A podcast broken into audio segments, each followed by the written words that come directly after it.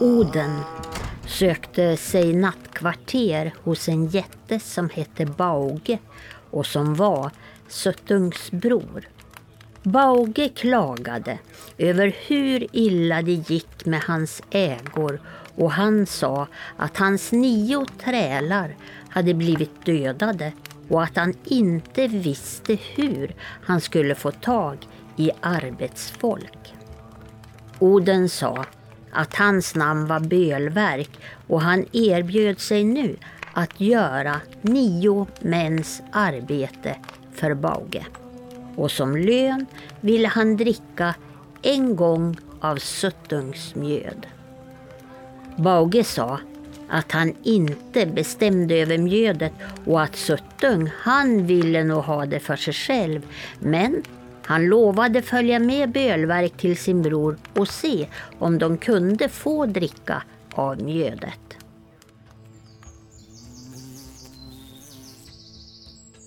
Under sommaren utförde Bölverk nio mäns arbete åt Bauge och när vintern kom bad han Bauge om att han skulle få ut sin lön. De gick båda till Suttung. Bauge berättade för Suttung om sitt avtal med Bölverk men Suttung, han vägrade tvärt att lämna ifrån sig en enda droppe av mjödet. Då sa Bölverk till Bauge att de skulle försöka komma åt mjödet genom list istället. Och Bauge, han gick med på det. Bölverk drog då fram en borr vars namn var Rate och han sa åt Bauge att han skulle borra sig igenom berget om borren bet och Bauge, han borrade. Så sa Bauge att nu hade han borrat sig igenom berget. Men Bölverk, han blåste i borrhålet och spånen flög tillbaka emot honom. Och då förstod han att Bauge försökte lura honom och han bad honom igen att fortsätta borra sig igenom berget.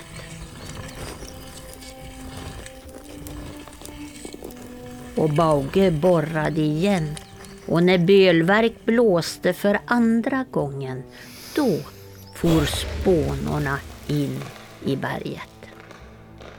Nu tog Bölverk sig skepnad av en orm och slank in i borrhålet.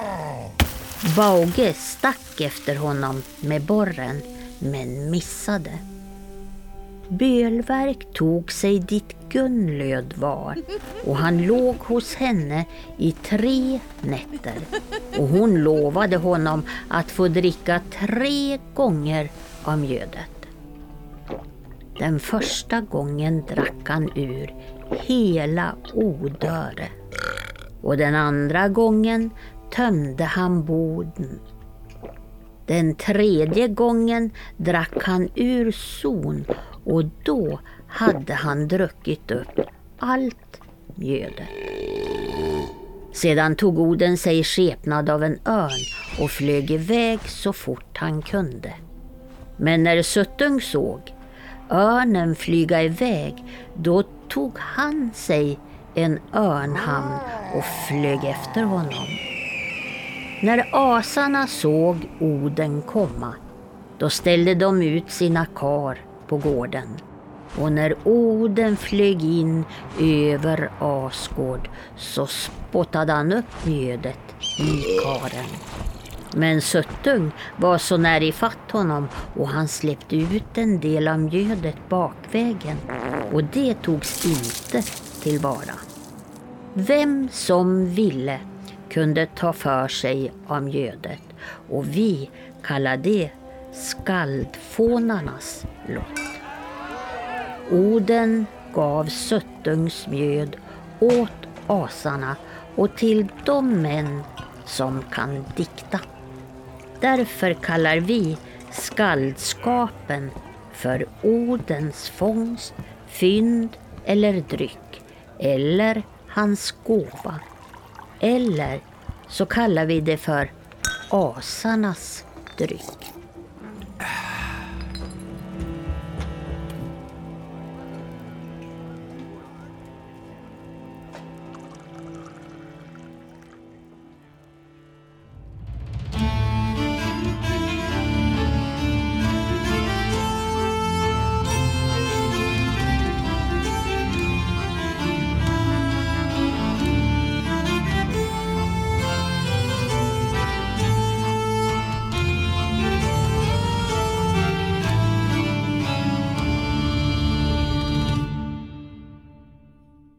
Hej och välkommen till eh, När man talar om trollen med eh, mig Lars Wahlström ifrån Oknytt, Nordisk folktro och mytologi.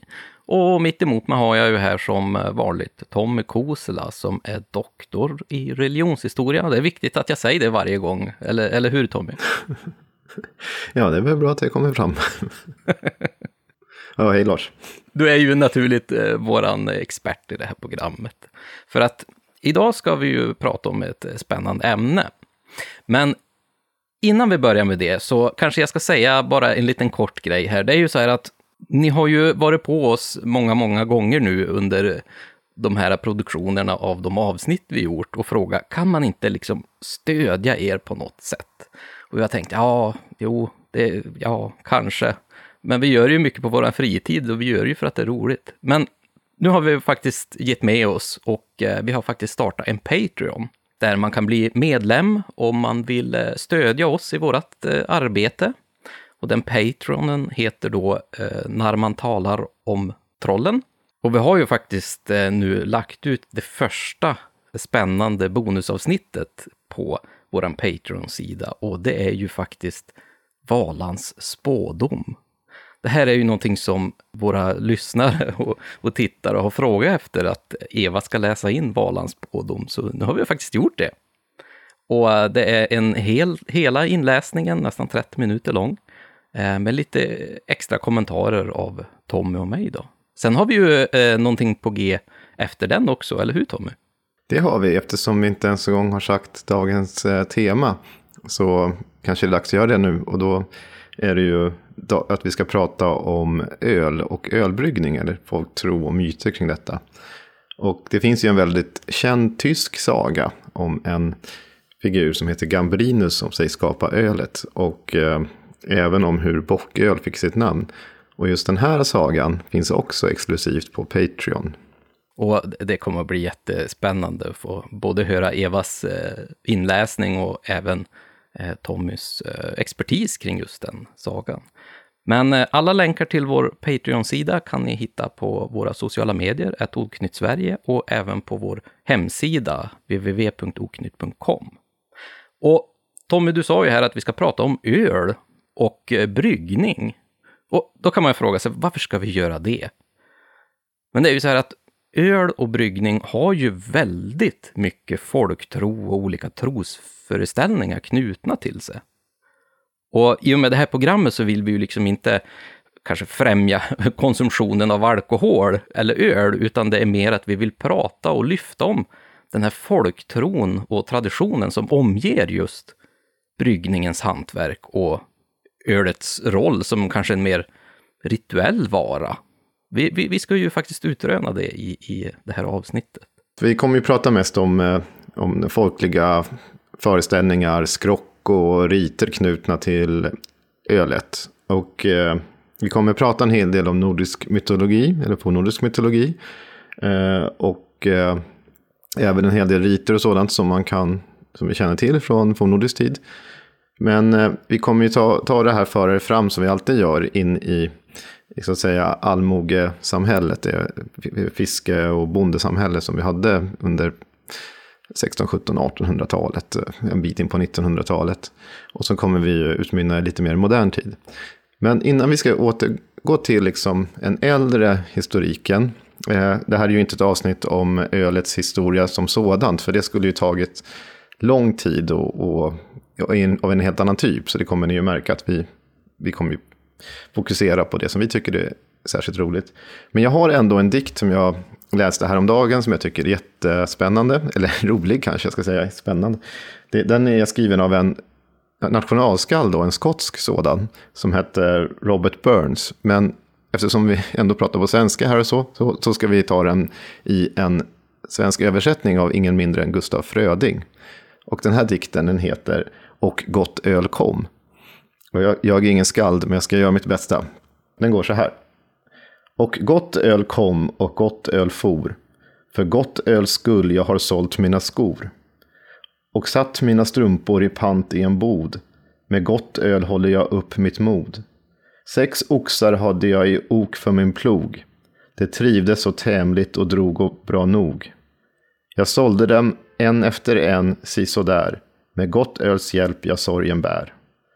Och gott öl har gjort mig så arm som jag är och haft mig att komma min piga för när. För gott öls skull i stocken jag stod, med gott öl håller jag upp mitt mod. Och gott öl kom och gott öl for, för gott öls skull jag sålt mina skor och satt mina strumpor i pant i en bod. Med gott öl håller jag upp mitt mod. Det var den. Den var ju jättefin. Den är fin, men den säger också lite grann om eh, vad eh, det kan leda till om man eh, överkonsumerar öl. Och det, är ju, det är ju spännande, för det här är ju återkommande i historien. Öl som bekant är ju väldigt, väldigt, väldigt gammalt. Och jag menar, det finns ju teorier om att det är på grund av att brygga som människan ens blev bofast. Så att, och vi har berättelser om, eh, alltså mytologiska berättelser om öl som går tillbaka till en ölgudinna som heter Ninkasi, alltså som är en sån här mytisk bryggare. Nu är vi nere- liksom i Mellanöstern, eh, flera tusen år sedan. Så att det finns en myt, mytologisk ölbryggerska där, och det finns bevarade hymner också till henne. Och sen så finns det liksom gott om berättelser om öl i forna Egypten, och sen så ja, hela vägen upp sen då till, eh, tills vi kommer till vårt lilla land uppe i, i, i Norden då. Men eh, vi skulle ju kanske återknyta till den här första berättelsen vi hörde i Ja. inledningen. Hur är det här uh, Suttungsbrew? eh, som du heter på, på Instagram. Det här Suttungamjödet som vi fick höra här i, i den här historien. Vad var det här för text förresten?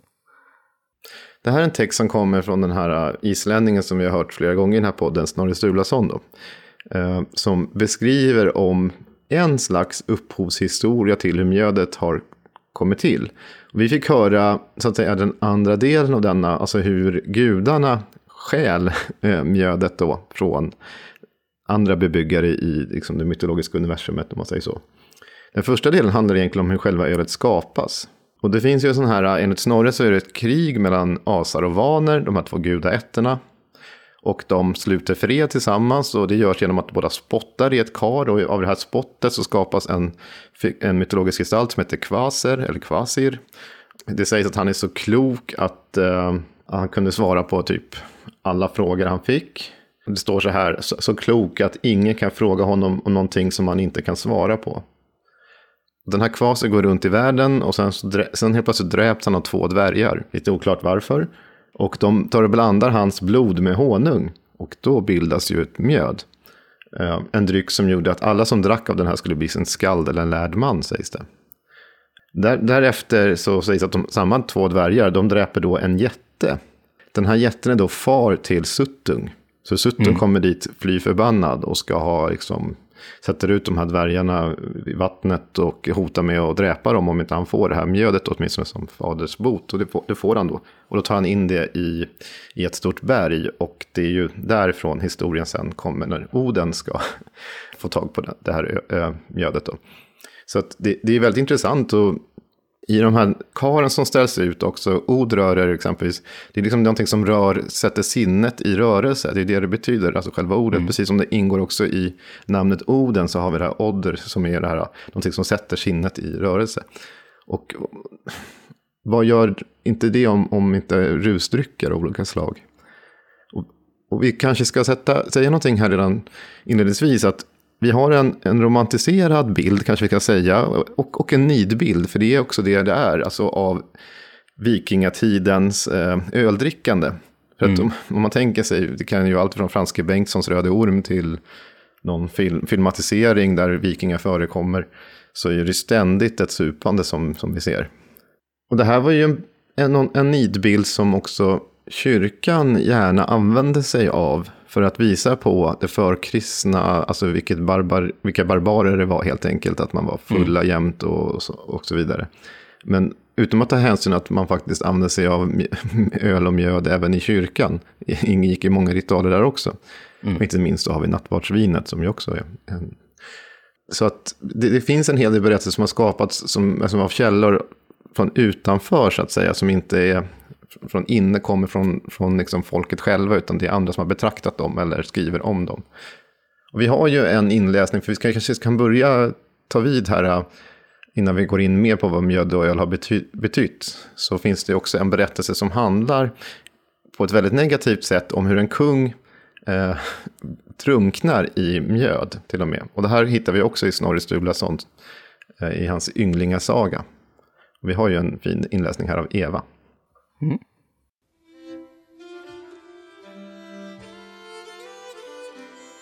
Yngve Frejson Fjölner styrde då över Svearna och Uppsala öd. Han var mäktig och gav god årsörd och fred. Då bodde Fridfrode på Leidra i Danmark. De besökte varandra och mellan dem rådde vänskap. När Fjölner for till Fridfrode på Själland ordnades det ett stort gille och en inbjudan sändes vida omkring i länderna. Fridfrode hade ett stort gårdshus. Där gjordes ett stort kar flera alnar högt och uppstöttat med stora timmerstockar. Karet stod på en hylla under loftet och med en öppen öppning i golvet där brygden hälldes ner. I karet hade man blandat fullt med mjöd. Det var en mycket stark dryck. På kvällen följdes Fjölner till sin sovplats i nästa rum och hans män med honom. Under natten gick han ut på svalen för att uträtta sina behov. Han var sömnig och mycket berusad. När han återvände till rummet gick han ut med svalen och fram till den andra loftdörren och in. Och där miste han fotfästet och föll i mjödkaret och han drunknade.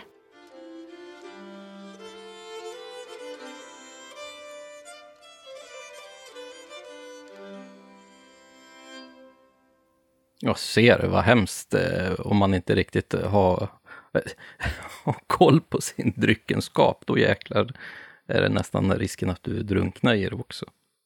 Det, det här var ju från Yngliga sagan. Och det är väl eh, mm. Snorre Sturlasons eh, verk, visst är det det? det? Det stämmer, och det är ju det som han skriver i Ynglinga saga som ingår i hans nordiska kungasagor, eller Heimskringla. Så först beskriver han då gudarna som människor. Det är ju den här, eh, en särskilt grepp man hade. Eh, att man tar, Saxo Grammaticus i Danmark gjorde på samma sätt. Att man visar på att de egentligen är människor, bara att vi har missuppfattat dem och sen så och de är trollkunniga eller något sånt annat. Som gör att de framstår som någonting för mer. Och i de här så har han flera gudar innan, som Oden och sådana här som har varit eh, kungar innan. Och sen kommer den här då, som är den första eh, efter de, de liksom gudarna, så att säga. Mm. Men det är ju det är den här, det är som jag sa där, det är den klassiska nidbilden som man har målat upp av den liksom förkristna religionen. Att man dricker helt hejdlöst och till och med här har en kung som drunknar i ett jättekar med eh, mjöd. Men man, man, ska ju tänka att det, det, det är ju inga vardagsdrycker som vi sa. Och eh, inte ens hos de välbärgade. Utan det är särskilda tillfällen som man, man dricker. Och mjöd, som har, mjöd och öl är ju två ord som för oss har en viss skillnad. Eh, vi vill ju läsa in vad som är vad, vi vill liksom särskilja det här. Men i diktningen, i den alltså fornnordiska diktningen, så finns det ett stort antal olika namn och benämningar för den här typen av rusdryck. Och mm. de kunde av en diktare användas som synonymer också. Jag, kan ta och eh, läsa upp ett exempel på, på detta. Mm.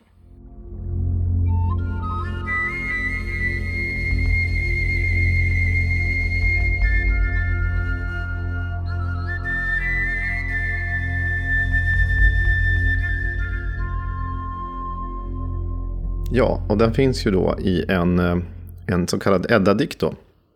Som är diktad av en anonym person, vi vet inte vem som har gjort den. Men det, de är uppdelade i guda och hjältedikter. Men i gudadikterna finns det en här som handlar om hur Tor möter en dvärg som heter Alvis. Och eh, utfrågar honom om diverse ting och kvarhåller honom tills solen har gått upp. Och då förstenas eh, Alvis. Ungefär som ett troll i senare folklore. Mm. Men en av hans frågor som Tor ställer, och här har Tor, Tor rollen som annars Oden har, alltså som den faktiskt ganska det är inte fysisk eh, aggression eller någonting här, utan här står faktiskt och frågar ut dvärgen. Och då kommer frågan så här, eh, strof nummer 33 då i Lars Lönnroths översättning. Säg mig då, Alvis, för allt i världen, väntar jag dvärg, att du vet. Vad heter det öl som människor dricker här och i varje värld? Varpå Alvis svarar. Öl kallas det bland människor, bir bland asar, vishetsvätska bland vaner, horndryck bland jättar, mjöd i hels salar, men festskum bland Suttungs söner. Så det här är då med Lars Lönnroths översättning. Men poängen här är lite grann att visa på att man kan använda olika synonymer för att beskriva en liknande sak, i det här fallet då rusdryck. Och jag tror inte att det är så stor skillnad man gjorde mellan öl och mjöd, utan det var en, en rusdryck man var ute efter. Det finns också en blandning som man kallar för mölska, som är då både, man kan blanda ihop de här två med varandra. Mjöd är naturligtvis finare för att det är ju eh, honung som är bas i den, och det är ju ett ganska, dyr, det är ganska dyrt med honung. Så därav så är det kanske det man är ute efter. Ja, oftast är det ju kanske om man, om man inte riktigt vet så, så är ju eh, mjöd kanske inte just det här stora skummande drycken ungefär som öl, utan det är ju nästan som lite vinaktigt ofta. Det går ju att få upp alkoholstyrkan också i mjöd på grund mm. av alltså, sockret som finns i honungen. Mm. Så det, det, är väldigt mycket det och det. Men det, det, är som sagt, vi ska nog inte dra de här skarpa gränserna i äldre tid, för man gjorde inte det, utan det var liksom, Nej. man kanske mjöd ansågs finare på sätt och vis, men man, man kan se i en saga så kan det här, eller framförallt i dikter kan de här skifta, alltså man menar ju samma sak, men vilket, vilken benämning man använde kunde också, mm. ja det kunde de här, de här suttunga bröderna hade ju ett lite roligt uttryck där, festskum, det lät ju lite festligt faktiskt. Då kom jag osökt tänka på en annan beskrivning av öl. Nu, nu är vi framme i, på 1800-talet, men mm. eh, jag tänkte jag ska nästan läsa upp den, för det är, det är en kåsör då som, som kallar sig för Eld. Han har då fångat eh, ölets eh, ja, ja, ska man säga, attribut. Han skriver mm. så här. Glaset är fyllt av en bärnstensskimrande vätska som milt återkastar skuggor och dagrar från rummet och genom den stiger då och då små klara pärlor upp. Vid glasranden står ett bräm och av vitt skum likt en fin sommarsky över det honungsgula. Skummet är pösande lätt, gulvitt ner till liksom färgat av ölet, men gräddfärgat upp till. Oj, vilken litterär beskrivning det där var. ja, men det var en konsert, det är ju, här är mycket senare, men jag tycker det var en kul beskrivning när vi ändå är inne på. Mm. Men, men det är ju någonting med drycken, för att vi har ju den här första berättelsen vi läste, som är ju egentligen viktigare när Oden är, tar, tar del av eh, skaldemjödet. Mm. Och det är han som för det till gudarna och som blir som en biprodukt även till människorna. Som, eh, jag kommer inte ihåg i den här översättningen som Eva läste nu, eh, vilket ord som användes. Man kan också säga att det sista kan vara struntskalderslott. Alltså det är ju då, då, vi får det ta del av lite sämre. Örn, det här örnbajsmjödet som vi fick. Eh, ja, precis. För Suttung är så nära så att han nästan biter honom i rumpan och då skiter han ut mm. en del till, till oss människor. Då. Men samtidigt finns det ju den delen som gudarna tar del av, som står i de här karen. Och eh, det är ju, alltså på grund, det är inte ens sakralt med ölet. Det finns ju en annan del i en dikt som heter Havamål. Eh den höges tal blir det ungefär. Där Oden också gör olika saker. Och sen vid ett tillfälle så faller han nämligen, han, han är häng, hänger i ett träd och han faller ner. Och det är liksom i, i mjöd verkar det vara. Så han blir en del av mjödet kan man se ur en religionshistorisk synpunkt här. Mm -hmm. Så att den som dricker av, eh, av mjödet blir liksom vis eh, av gudomligt vetande kan man tänka sig. Mm. Och då pratar vi måttfullt drickande här. Så att om man dricker till en viss grad, och det gäller ju även en del skalder och sånt där som diktar. Att man ska, man ska dikta tills man får den här, man uppfylls av någon slags poetisk eh, inspiration. Och den kan tänkas, och det finns exempel på andra kulturer också, att man härigenom har eh, alltså ett flöde som kommer nästan från det gudomliga som gör att man får, ser mer saker och vet mer saker och sådär. Mm. Men det handlar inte om att man dricker sig stupfull, för då är man ju ingen god skald, det vet väl alla idag också. Men i samma dikt här i Havamål så finns den ju också uppdelad i olika delar. Och han har en del som liksom var ett slags visdomsord. som man får tänka sig kommer från Oden då, som man brukar tolka det i alla fall. Och här varnar också Oden mot alltså, för mycket dricka, alltså man dricker sig för full. Så de här visdomsorden som finns i Havamal är ju väldigt gångbara och tidlösa kan man säga. Vi kanske ska ta och lyssna på just det som handlar om berusningen. Mm.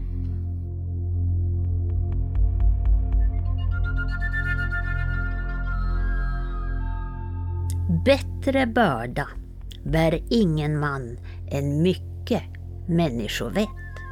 Värre färdkost på vägen har ingen än den som druckit för mycket. Så gott för män som män säger, det är ölet inte. Ty där ölet går in, där går vettet ut. Sen minns man inget mer. Glömskans häger svävar högt över ölgillet. Den skäl minnet från män. Med den fågelns fjädrar fjättrad blev jag en gång i Gunnlöds gård. Drucken blev jag, rent dödsfull borta i Fjalars berg. Bäst är det gille där gästerna vaknar och vettet vänder tillbaka.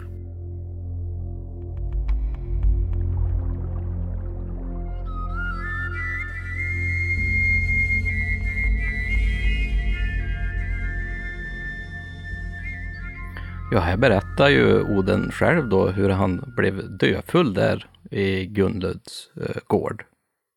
Och han beskriver mm. det beskrivs ju här på ett eh, väldigt litterärt sätt hur eh, man påverkas av att just ha druckit för mycket. Ja, för att den här, den här delen av dikten, just i det här som hon läste nu så har vi ju både råd riktat till oss människor, hur man är en god gäst hos någon annan, det är mycket det liksom, tyngdpunkten här i många strofer, hur man ska bete sig mot varandra, och det är ju väldigt talande där liksom ölet går in, går vettet ur, alltså man ska vara måttfull och man ska inte bli för full och göra bort sig i när man är gästar hos någon. Men här, samtidigt så väver Oden in då sin tid hos Gunlö, den här jättinnan eh, som han är hos.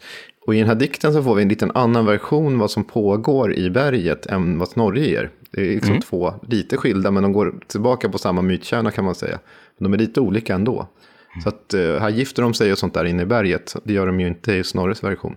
Så det, det, jag tycker att den är oerhört vacker. Och sen tycker jag om den här som blir översatt, en glömskans häger som hänger liksom över de här.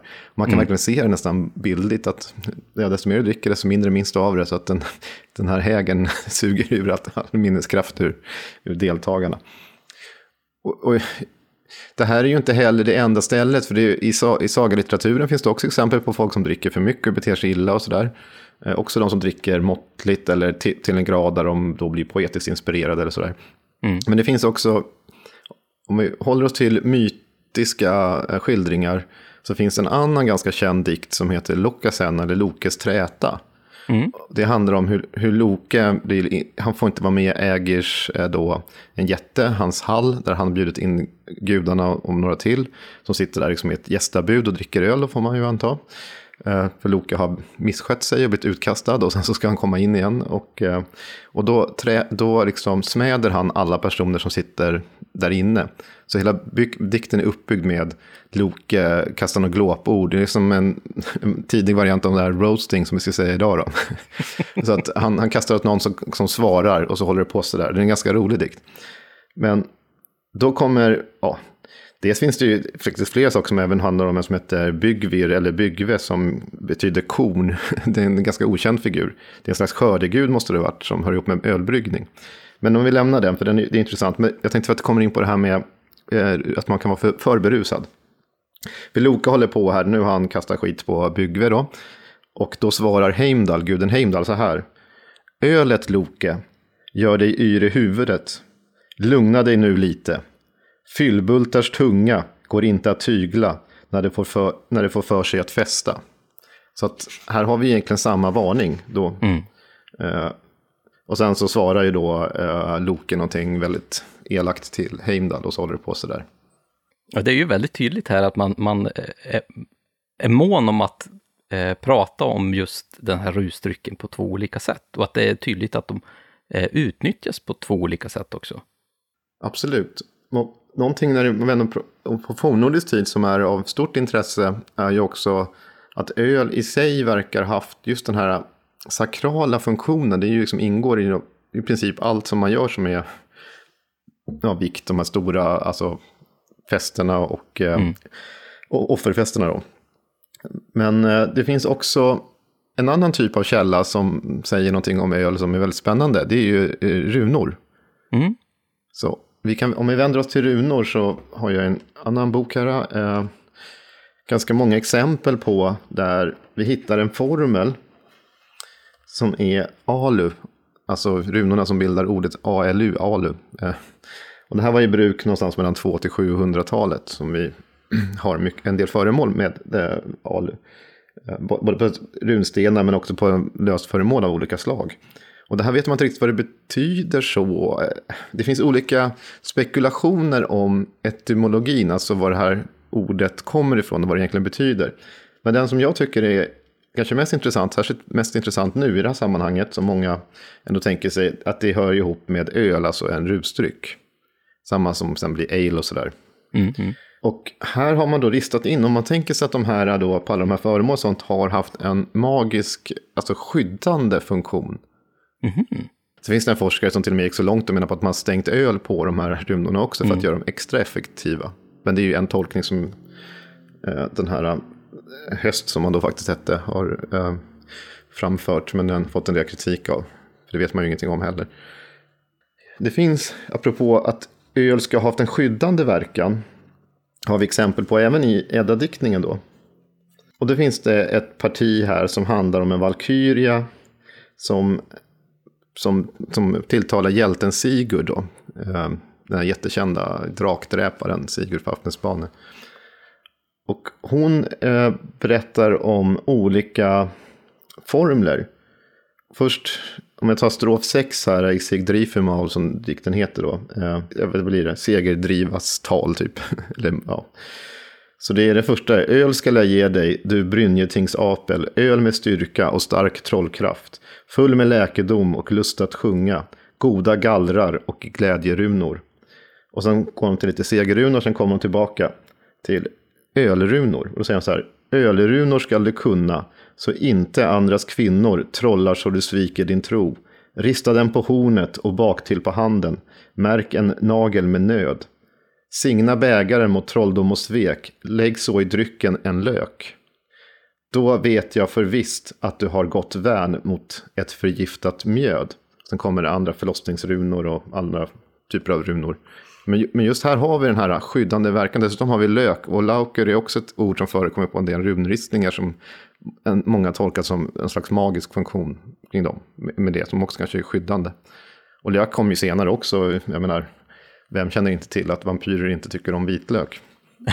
exakt. exakt. Så det är något, och, och, och, öl fortsätter vara alltså, en medicin ganska långt fram i tid. Mm. Man kan få föreskrifter om öl som, eh, alltså, som ett slags läkemedel helt enkelt. Och det tycks vara så delvis här också. Det var intressant nu när du, när du nämner valkyrierna här, för är det inte så att det är valkyrierna som eh, serverar de här enhärjarna på, på ölet i, i Odens hall? Jo, om man tänker på, en, alltså Valhall då som vi pratar om i den här platsen, mm. det är ju Odens hall. Där de döda krigarna, som är inhärjarna, eh, befinner sig. Döda kungar och hjältar. Det är en slags krigsparadis, eh, paradisisk eh, dödsföreställning då. Så de sitter där och, och liksom frossar i kött och dricker mjöd och sen slår de ihjäl varandra och återuppstår varje dag och gör det här fram till Ragnarök när det ska bli Odens elitstyrka då mot jättarna. Men det är just det som valkyrierna sägs göra i hallen här. För att de iskänker mjöd i, åt krigarna. Och här finns det en hel del forskning gjord på just den här typen av att, att alltså kvinnan som eh, skänkerska av mjöd. Det är, det är väldigt spännande för det finns i den germanska kulturen, om man säger språkligt, så är det finns flera exempel på att det är i de här hallarna i finare miljöer helt enkelt, att det är en viktig funktion hon har. Och det kanske bästa exemplet av alla är i en fornengelsk dikt som heter Beowulf. Och här har vi då eh, exempel på hur drottningen i hallen, vi kommer snart få höra den, men drottningen i hallen iskänker mjöd i tur och ordning åt krigarna som sitter församlade då i, i kung Rotgers hall då, som heter Heorot i, i Danmark. Men vi kanske ska lyssna på en bit av den så vi får ett eh, fint sammanhang här.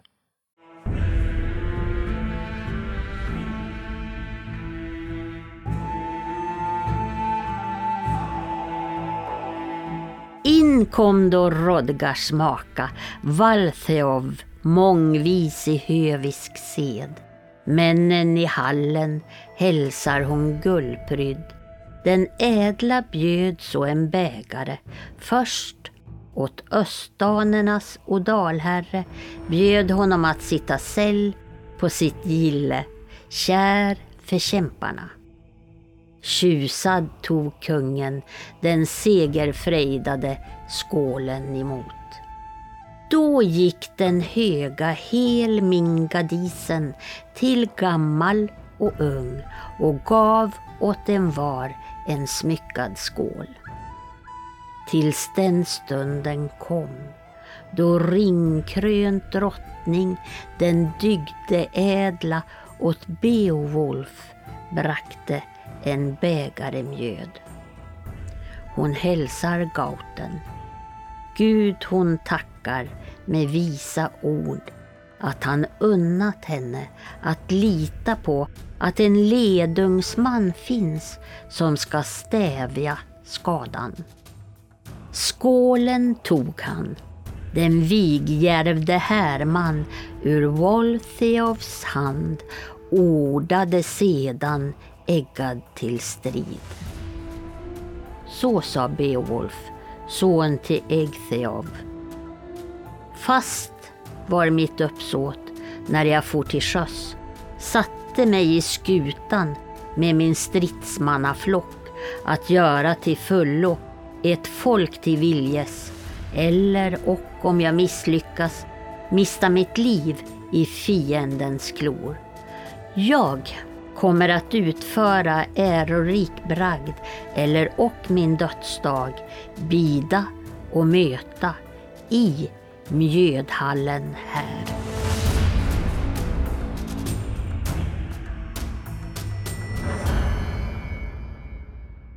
Ja, här hörde vi ju en, en liten del av eh, Beowulf. Och här var det ju väldigt tydligt att det var nästan som en liten rituell eh, funktion här, där han får det här akaret med, med ölet eh, av drottningen. Alltså det, det är ju väldigt eh, specifikt här.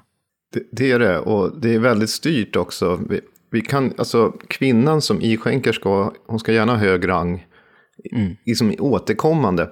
Vi ser det egentligen redan med Oden och Gunlöd, för det är ju hon som iskänker, alltså ger honom mjödet. Mm. Så att, och, och vi har det här, alltså hon går till krigarna i rangordning. Oftast är det ett slags motsol, men då sitter de också placerade så. Och, eh, eller medsol ska det vara, som de, som de får eh, iskänkt. Och samtidigt i Beowulf så, så den krigare som får eh, ta del av mjödet ska också, i det här fallet, lova någonting tillbaka. Och det är ett slags nästan heligt löfte man ger att man måste uppfylla det här. Så det är verkligen rituellt, den här, så som det är format i, i Beowulf. Och jag tycker, jag tycker det är fantastiskt. Det är ju Valfio, eller Valfio som hon heter här då, drottningen. Hon, är ju samma, hon har ju samma funktion som Valkyrierna har också och, och många andra. Alltså mjöd och öl, rusdrycken, de rusdrycker man framförallt använder sig av i, i Norden då. Eh, har ju också, dels så sätter människan i förbindelse med gudavärlden. Men den sätter också människan i förbindelse med de döda och de avlidna. Så det finns en sån funktion även i drickandet. Så att det är inte bara till gudavärlden. Alltså på dryckeskar så har man hittat en del alltså, avbildningar. Och på en del så har man haft fåglar, båtar eller hästar. Och i, i myterna så är det här alltså sånt man använder sig av för att färdas till, till den andra världen. Alltså som för människan. En, en, en, liksom, en hund eller en häst kan i många fall vara en så kallad psykopomp, som man sa då, från grekisk religion. alltså den som leder den döda in i dödsriket. Mm. Men om man har sådana figurer också på dryckeskar när man dricker så är det ju tycks det stärka den här tanken om att det kan vara en förbindelse med, mellan världarna som, som då förmedlas genom eh, drycken och ruset man, man tar del av. Ja, och då har det ju verkligen en, en eh, tydlig eh, betydelse, Eh, just det här intagandet av eh, den här drycken. Och att nej, men just det här med att, att, eh, som texten vi hörde tidigare, att Oden har eh, ramlat ner i, i ölet och att hans gudomlighet liksom blandas med det här ölet. Och att då om man intagar det så får man liksom en del av den gudomen i sig, att man intar eh, någonting och, och nästan blir en del av, av guden själv på något sätt och få dess Oden är ju, är ju då är ju, men Oden är ju då en del i drycken, alltså han är mm. i drycken. Precis som Jesus är enligt kristna då i sakramenten som man tar del av. Mm. Mm. Så det, det, är också en föreställning som vi finner över ja, på olika håll runt om i världen. Att liksom, de blir en del, man tar del av själva guden själv så att säga. Så att det, det är väldigt spännande. Men jag tänker också på det här med eh, de avlidna och man dricker olika, det här rituella drickandet som ju är av betydelse. Man dricker olika typer av skålar kan man läsa om i sagalitteraturen. Och de här har ju också en, en alltså religiös betydelse. Man kan skilja mellan två typer av skålar. Den ena är mini och den andra är full. Eh, och mini är en minnesskål, alltså det är ordet minne som vi har i minne.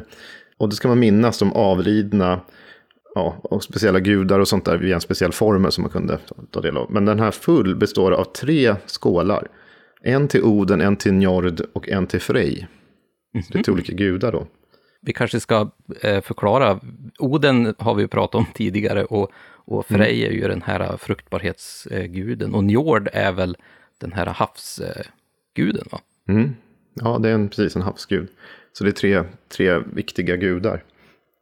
Men när man drack Odens skål så var det för kungens seger och makt. Så man får ju tänka sig i en halvkultur här exempelvis. Och medan Njord och Frejs skål var till, alltså, till Ars och till Fridar. Alltså, till, till, alltså för årsväxten och för frid eller fred. Ja, okej. Okay. Mm. Det, det, det, och det är en rituell for, formel som liksom förekommer i olika texter på olika sätt. Mm. Uh, och när man drack de här uh, så skulle dryckeshornet eller bägaren gå runt med sos. Och det här fanns också ett uttryck för svejtardrycka. Alltså man, man, man drack på ett väldigt speciellt vis. Att det skulle gå runt. Men det intressanta med den här till Lars och Fridar då. Det är att det finns bevarat senare. Nu pratar vi om förkristen tid här. Med de fornnordiska gudarna. Men Sverige, eller ja, Skandinavien övergick ju, och inklusive Estland till kristendom från de här tron på de här gamla gudarna. Då. Och, eh, men det finns det ju skål, det här bevarades även den här alltså, ritualen så att säga. Men istället för att man skulle dricka till de här gamla gudarna så skulle man dricka, skulle man helga de här skålarna till Kristus och Maria. Och i Norge även kunde man lägga till Olav den helige. Vilket mm. är intressant för att då har man ju som man på många håll gjorde när det var framgångsrikt. Att få människor att göra som de alltid har gjort, men man kanske byter ut vad man eh, tillber så att säga. Så att får, man får fortsätta dricka på samma sätt för att det anses vara viktigt och centralt. För att det är lättare än att utrota någonting. Men att vi byter ut vem den viks till, den här skålen. Så att säga. Ja, du får liksom fortsätta med din eh, fysiska ritual, men du, du får rikta den emot eh, en annan gudom. Då, liksom. Och det är klart, jag kan ju ja. tänka mig ur, ur kyrkans eh, synpunkt så måste det ha varit väldigt mycket lättare då att kunna locka över från den här gamla tron till den här nya tron då. Eh, och även att den här ritualen med att eh, dricka vinet, eh, nattvarden, fanns redan i den här kristna tron. Att det måste ju också underlätta att den typen av ritual redan fanns där, som är ganska lik det som fanns innan, så att säga. Ja, att det är precis så det gäller ju alla möjliga, så även sådana här äh, festligheter om man säger så, som man i kalendern kan se idag saker som kanske så många tänker sig kan gå tillbaka till förkristna alltså firanden. Det är ju lättare att ersätta dem med ett, ett nytt innehåll. Att man får fortsätta gå till samma plats, man får fortsätta göra samma saker nästan.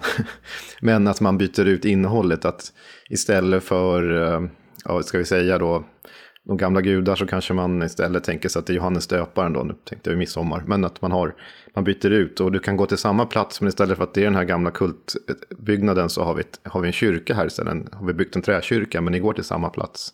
Så sådana saker är ju mycket lättare än eh, att bara försöka förinta. Och det finns ju även skriftliga texter om, om detta. Alltså hur man har tänkt sig från kyrkans håll, hur man ska få de här eländiga eh, hedningarna uppe i norr att bli kristna. Och då kom det som ett exempel att man skulle, eh, man kunde göra så här, man byter liksom ut, man låter folk fortsätta vad de har gjort, men byter ut. Och det här jag sa att det var också viktigt i kristendomen med drickandet. För mm. att, eh, nu pratar vi medeltid. Eh, och det finns exempel på det, att man att öl används under väldigt många kristna riter också. Eh, och några exempel är att man har julöl, man har barnöl, man har fästing, alltså barnöl är vid barnets dop. Eh, man har fästingsöl, alltså vid trolovning. Man har giftasöl eller bröllopsöl. Ja, det förstår man ju vad det betyder, bröllop. Kyrkogångsöl, när hustrun efter barnsbörd alltså ska besöka, första gången ska gå till kyrkan. Och man har gravöl, alltså vid begravningar. Man har arvöl, alltså vid arvskifte. Och när en präst höll sin första mässa firas det här med en fest som brukade kallas för förstmässoöl eller prästöl. Så saker och ting, öl har haft en central betydelse även i kristna riter. Även om man kanske inte tänker på det så mycket kanske idag. Mm.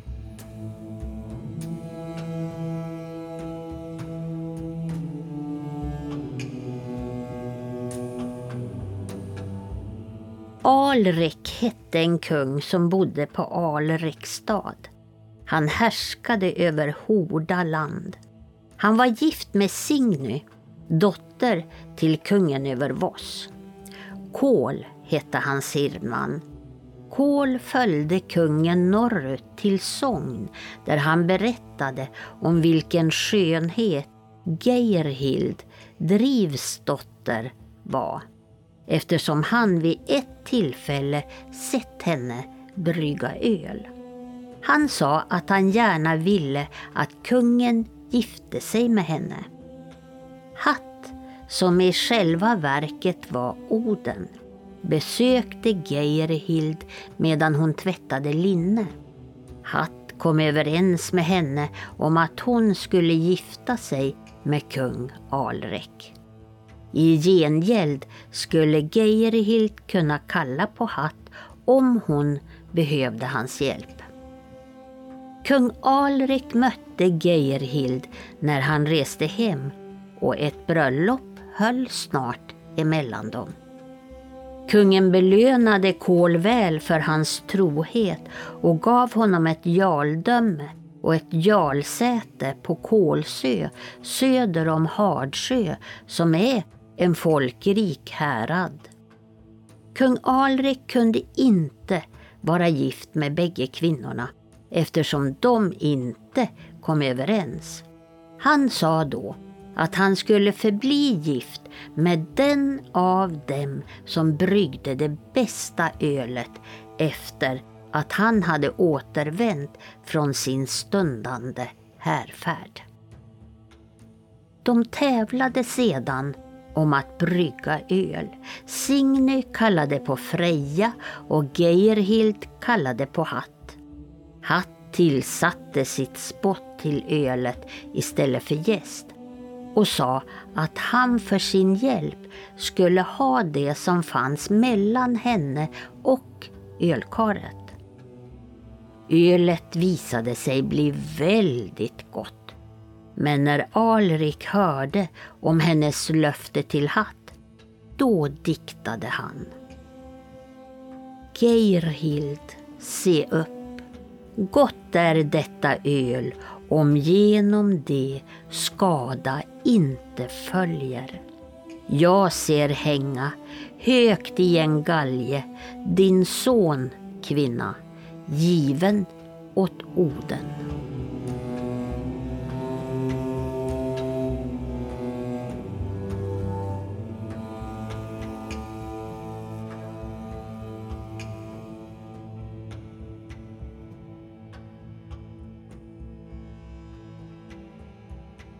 Ja du Tommy, här hade vi ju en till text där eh, Oden har en eh, förkärlek och blanda sig i eh, ölbryggningen och här till och med spottade han ner i ölet. Och uppenbarligen blev det ju ganska gott då.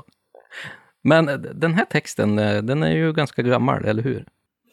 Den kommer från en fornaldarsaga heter då, som heter Halvsaga och Halvsrycka, som jag översatte här till. Det, den är medeltida, nu kan, nu kan jag inte från minnet, jag tror att det är 1300-tal på den här. Eh, eventuellt 1400-tal, jag tror 1300-tal. Men den är ju intressant för att det är just den här, eh, dels är det bryggerskor, alltså den ena kvinnan uppmärksammas för att hon är en god ölbryggerska. Och det är ju liksom det som är signumet, det är det man vill åt. Eh, och det är ju det som på äktenskapsmarknaden den här tiden så är det ju, är du en bra ölbryggerska, då har du, har du ett högt värde. Eh, faktiskt var det så i de här texterna. Och eh, Oden har som i vanliga fall eh, ett annat, ett täcknamn. Alltså, han kallas inte för Oden utan han heter Hatt. Precis som han i, när han ska till, åt Suttungamjödet då, så kallas han för eh, Bölverk. Alltså den som gör ont betyder det. Men det är, det är kvinnor som brygger här, att de får tävla om kungens gunst genom att brygga. Det kan tyckas väldigt grymt med tanke på att han ju har den fru och sen får han för sig att dra hem en ny fru och de kommer inte överens. Nej, men tror det. det kommer helt plötsligt en ny. Varpå den, och, de, och de vänder sig också till två olika gud, gudomar här. Den, den gamla hustrun vänder sig till Freja, vilket är intressant faktiskt. Eh, jag vet inte mycket om Freja och ölbryggning i övrigt. Eh, men Oden och öl finns det ju väldigt mycket om. Däremot vet vi inte mycket om, en, om de här faktiskt vanorna. Freja är ju en va, eh, tillhör den här ätten som Frej, Frej också gör, de är ju syskon. Så, eh, och deras far då också, eh, är också en av de bland gudarna som är Njordo. Är också en av, det är de tre vanorna som är namngivna som man vet om. Och, men teoretiskt, nu spekulerar jag, kan ju vara så att hon kan ju ha haft någonting med ölbryggning att göra. För att det är kvinnan som brygger öl. Och så, så är det väldigt, väldigt långt fram i tid i, alltså som fram till bryggeripalatsen eh, slår igenom på eh, 1800-talet, andra hälften av 1800-talet, då, då är det kvinnan som brygger i hemmen. Det är liksom kvinnans uppgift att brygga öl. Eh, nog så i det fornnordiska materialet så dricker inte kvinnor öl. Det, det, det är liksom de skänker i öl åt männen. Så de får inte ta del av det själva. Men de, de eller ja, vet jag faktiskt inte hur man ska kunna brygga ett gott öl utan att prova det själv. Men Men så som det är beskrivet i, i källorna så är det männen som dricker, inte kvinnorna, mm. Mm. Eh, öl. Då. Nej, och det är ju klart, eh, Freja är, har ju varit uppenbarligen en väldigt stor eh, gudom och en stor kult kring henne också, som jag har förstått. Eh, så att det tillsammans har ju säkert gjort att det, det är klart, man, man vänder sig väl till henne kanske först där då. Ja, Freja har flera roller som hon är lite skymundan. Men hon har ju andra funktioner som tyder på någon slags krigsfunktion. Men sexualiteten är det man brukar lyfta fram gång på gång. Men det finns ju också tecken på att hon får hälften av de fallna och sådär. Så att hon, hon är ju en, en mäktig gudinna. Problemet med många av de här att som Frej, om vi tar hennes bror då, Frej. Vi har inte en enda myt bevarad där Frej är huvudperson. Det låter jättekonstigt med tanke på hur känd Frej är. Det finns en myt som heter Skirnismal när hans tjänare är huvudperson. Eh, men det är ingen myt som berättar bara om, om Frej. Och e- egentligen, Freja finns ju i några korta berättelser, men om man utgår ifrån som det borde ha varit i det muntliga berättandet och i kulten så bör det funnits ganska mycket myter även om de här eh, gudarna. Och Freja finns det ju lite mer än Frej, Frej då, om i och för sig. Men, mm. men ja, en sak jag glömde att säga tidigare idag i det här avsnittet det var att det finns ytterligare någonting som är, tyder på, visar på hur viktigt öl var. Vilka, alltså, dess mytologiska funktion, man säger. Alltså, det, det finns ju berättelser om, alla kanske känner till världsträdet Yggdrasil. Men Yggdrasil i sin tur har ju kallats för mjödträdet. Jaha. det, det, ja, det är intressant för att det översköljs av en vätska. Alltså man kan säga så att det finns en brunn som är Mimers brunn. Och där verkar det finnas mjöd i också. Det är där Oden pantsätter sitt öga. Eh, vilket är intressant också, så han blir seende i olika världar. Eh, som också tyder ännu mer på den här symboliken. Men också är det någonting som, en vätska som droppar över världsträdet och det verkar vara mjöd. Och här finns det en, en dikt som heter Grimnes maul, alltså Grimnes tal då. Uh, och där, där finns det en strof som lyder så här ungefär. Heidrun heter geten som står på hallen. Eh, alltså Valhall, och gnager på lärats grenar. Ett kar skall hon fylla med det klara mjödet, den dryck avtar ej. Så här kommer mjödet då ur en gets spenar istället. Så det är ju det är en mytologisk plats. Men det, det viktiga här är ju ändå att den här står och översköljer liksom saker och ting. Och det kommer, eh, ja, att, den, att det hör ihop liksom. Vi har ju pratat mycket här om just de fornnordiska myterna och våra gudomar och hur de är kopplade till eh, ölet och, och, den bryggning som har funnits i den muntliga traditionen. Men vi kanske ska ta och titta på det lite mer arkeologiska materialet. Hur kom egentligen ölet och bryggningen till Norden överhuvudtaget? Och därför har vi gjort en eh, intervju här med Jens Heimdal, vilket är lite roligt att han heter så när vi pratar om eh, gudomar. Här. Och han är ju då doktor i kvartärgeologi med inriktning mot eh, arkeobotanik. Och det är liksom läran om växter och olika örter inom de arkeologiska lämningar som finns. Men vi ska ta och lyssna här på, på Jens om just bryggningen och ölets historia i Norden.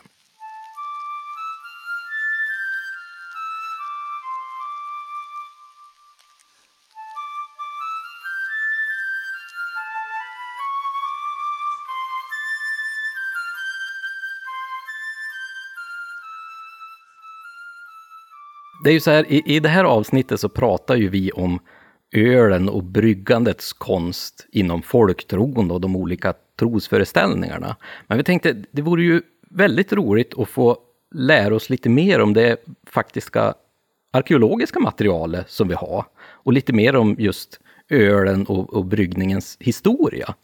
Och då tänkte jag, då, då, är ju faktiskt du kanske en av de eh, bästa vi, vi skulle kunna få tag på. ja, jag, jag är väl en av dem då som har eh, tittat närmare på just de fysiska lämningarna efter just själva ölet och bryggeriresterna när man har gjort ölet. Så är det.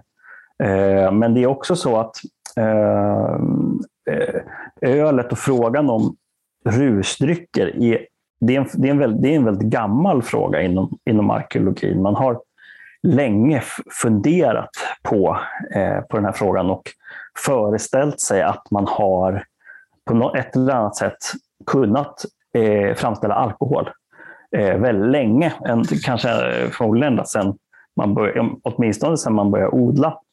Eh, och redan när man så att säga, har undersökt den här grejen, när, när odlingsväxterna kommer till, till Skandinavien i form av, av sädesslagen som man börjar odla, Eh, då är det så att eh, när man börjar odla dem så, så odlar man otroligt lite. Alltså ungefär som ett trädgårdsbruk snarare än åkrar och sådär. Så att den mängden säd man, man framställer på de här boplatserna eh, till en början är så, det är så lite så det har ingenting med att man ska överleva eller bygga upp ett spannmål för vintern eller sådär, utan då har man istället då tänkt att nej, men då har det här förmodligen syftat till att man framställer någon slags produkt som har väldigt stor betydelse.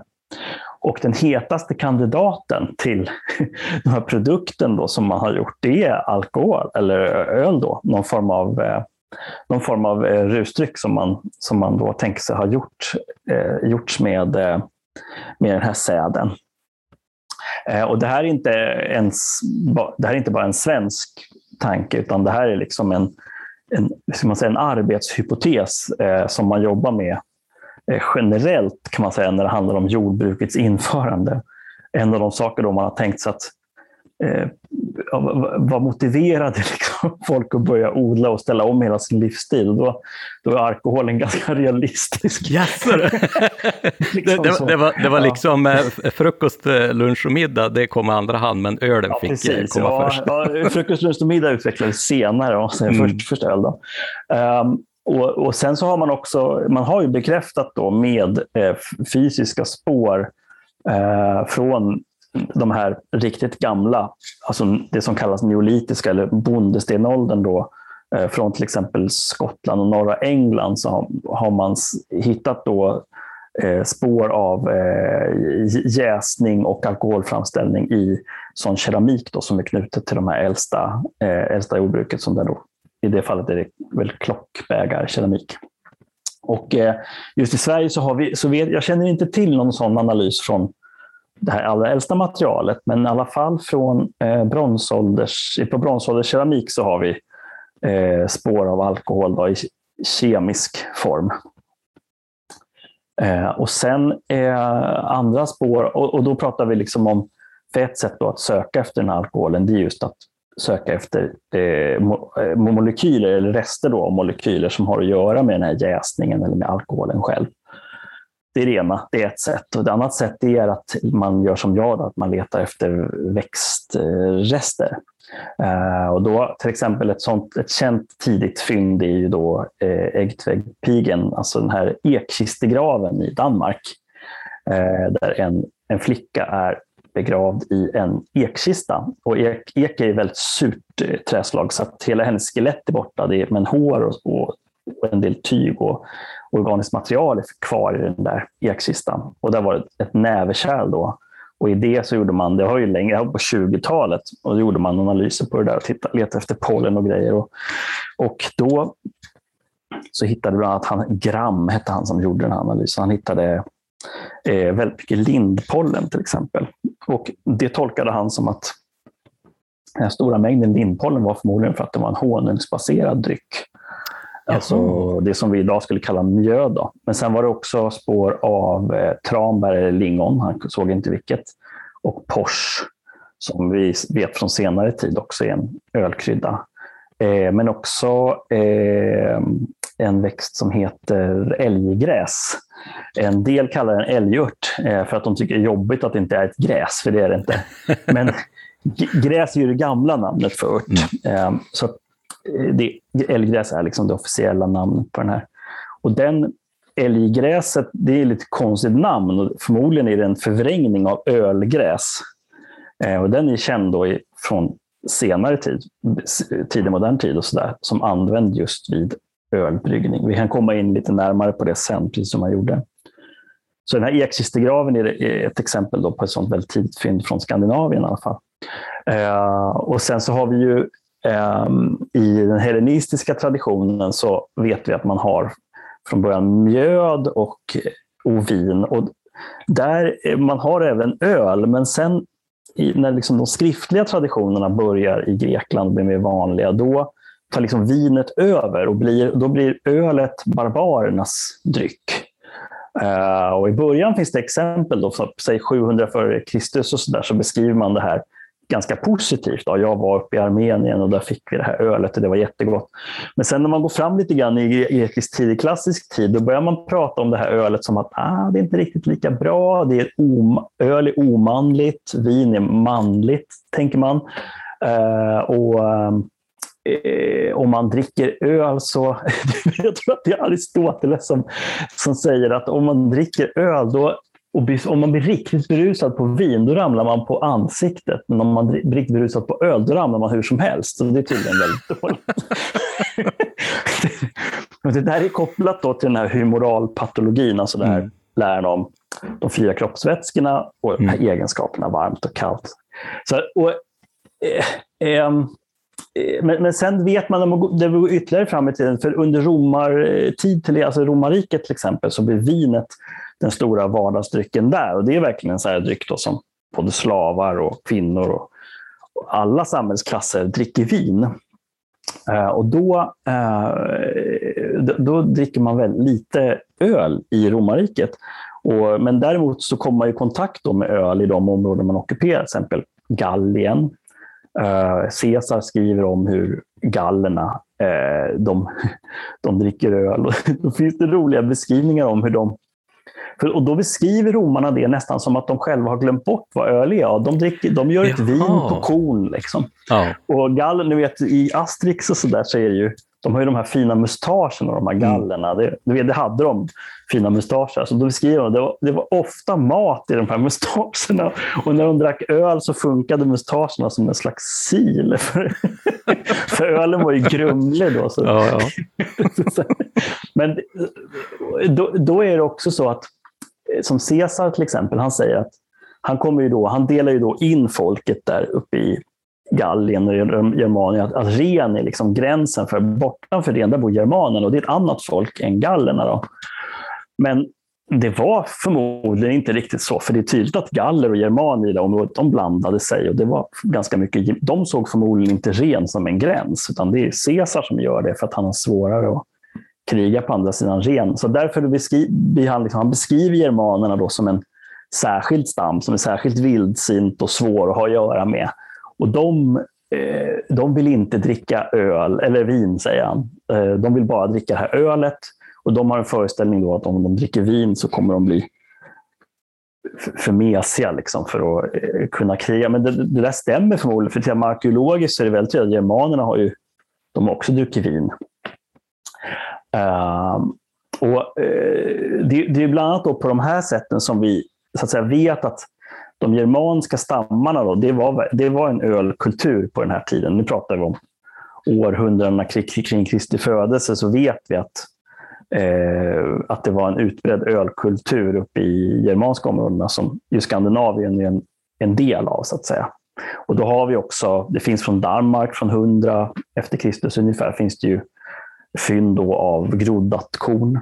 Och sen senare romersk järnålder från Uppåkra och Eketorp till exempel så finns det också fynd av, av malt. Och att man, eh, eh, att man då har eh, grott korn och sen rostat den här malten. Då. Och det är ju en, ett, en viktig steg just i öltillverkningen. Det förefaller som att eh, uppdelningen av ölmjöd inte alls var strikt på den här tiden, utan att Eh, till exempel så verkar det som att om man la lite hå, om man sötade öl med honung, mm. då kallade man det mjöd. Ja, just det. Och, och, det gjorde man gärna, för om man sa att någonting var mjöd, det var fint. Liksom. Mm. Det, för då hade man ju honung i och det var ju mm. dyrt och då var man uppenbarligen rik. Då. Uh, eller, eller frikostig. Och det kanske gick att, och, nu spekulerar jag, men, men det kanske gick att, det kanske var lättare att göra ett gott mjöd än att göra ett gott öl, så att det var lättare att få det här dåliga ja. ölet att smaka gott. Liksom. Det, nu, det här, nu spekulerar jag också, för, för det här vet inte jag någonting om. Nej. Men vad som är i alla fall är att det är lätt, alltså mjöd är ju alltså att, att göra alkohol av, det man vill göra, när man gör alkohol så vill man ha socker.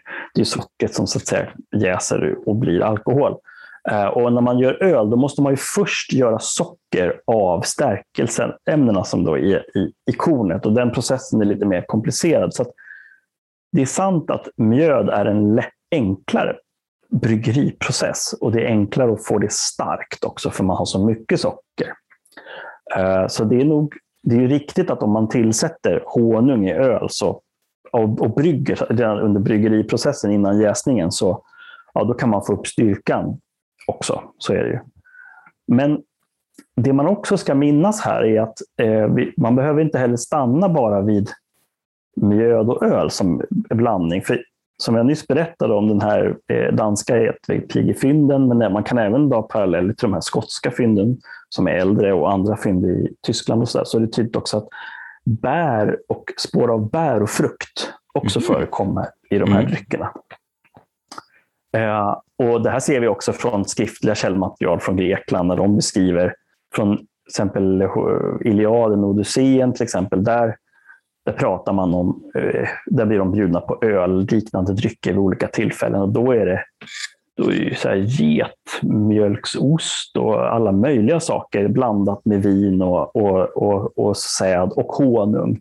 Så att, som, som då bryggs till drycker som är, de har ingen som helst, alltså idag är vi så, så nördiga så vi vill liksom, är det ett vin eller ett öl eller ett mjöd? Vad är det för någonting? Men men, men det, fanns ingen så, det fanns ingen sån kategorisering som, som var liksom, utan det var verkligen en form av blanddrycker som vi idag har svårt att sätta namn på. Då. När man pratar om det här, den allra, hur, hur började man med alkohol överhuvudtaget? Då kommer man liksom ner på frågor som är så här, för, för vad man kan se, jag menar, i naturen, på växter så spontanjäser frukt. Alltså det händer att eh, frukt och bär som sitter på buskar eh, blir mögel eller svampangripna och att det sker en jäsning i dem och det blir alkohol i dem. Lite sådär. Och de bären och frukterna väljer djur. Många djur väljer dem före ojäst för att det är godare. Och eh, sannolikt har människor också gjort det. Så att liksom eh, jäsningen eller alkohol, alkoholen som, liksom, eh, som drog är förmodligen har nog uppfattats som attraktiv väl länge, redan innan man lärde sig att göra den själv. så att säga. I samband med att kristendomen eh, vinner mark då i Skandinavien, då, har, då uppstår det enorma problemet att vi inte har det finns ju ingen vin att dricka och det måste man göra om man är kristen.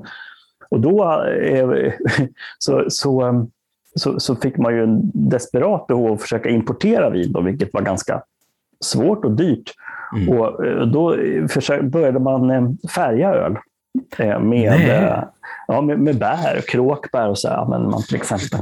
Mm. En skriftliga belägg från det i Norge. Och vi har hittat fynd då ifrån västkusten där man har, eh, det är, det är Porscheöl då som man har färgat med, med kråkbär. Mm. Verkar det som. Och för kråkbär är liksom ingen riktig, eh, i alla fall inte de sydliga kråkbären som finns där, eh, ger ingen riktig smak. Uh, och, utan, men verkligen en skarp färg. Då. och sen skriver man till, till påven, uh, jag kommer inte ihåg vilket, det, det finns ju något nummer på den där, och, och, frågar så här, är det okej okay om vi färgar öl och, och dricker mm. istället? Eh, och påven svarar absolut inte. Sannolikt i, i eh, maskopi med, med eh, de italienska vinhandlarna föreställer jag mig. Mm. men, men så det där är lite intressant. Då.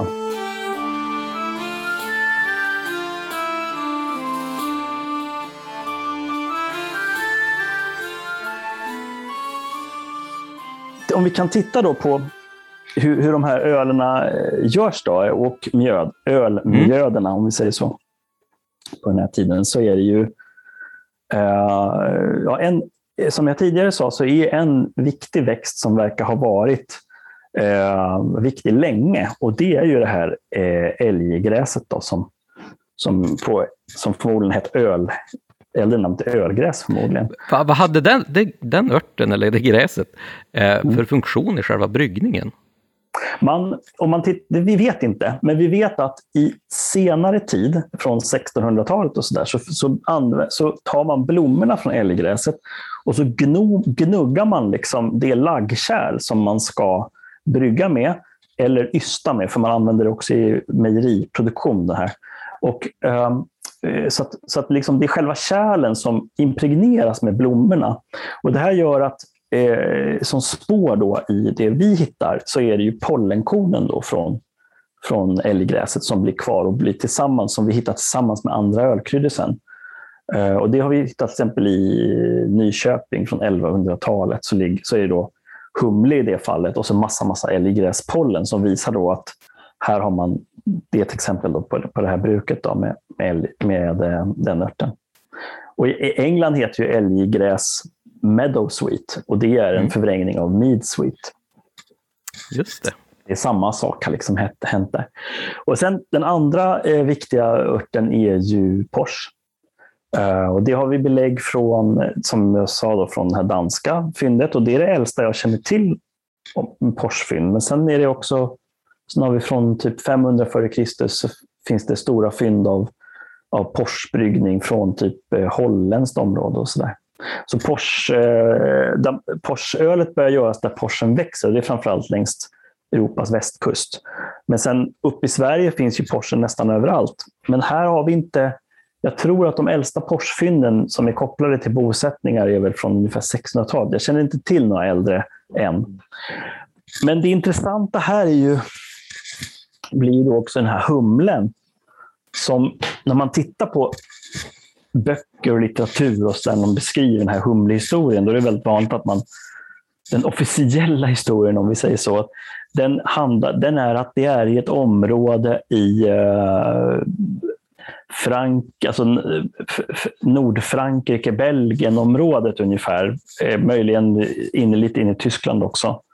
Där vet vi att på 700-800-talet framför allt så börjar man göra, så har man humlat öl. Och sen är tanken då att det är därifrån det bruket sprids. Men vi har exempel på tydliga eh, bryggerispår eh, med humle från Birka och Hedeby till exempel, alltså de här vikingatida handelsplatserna som ligger nere i 700-talet. Uh, eh, och när man då hittar eh, de här eh, spåren av det här humlebruket i öl på så olika platser så betyder det förmodligen att det är äldre.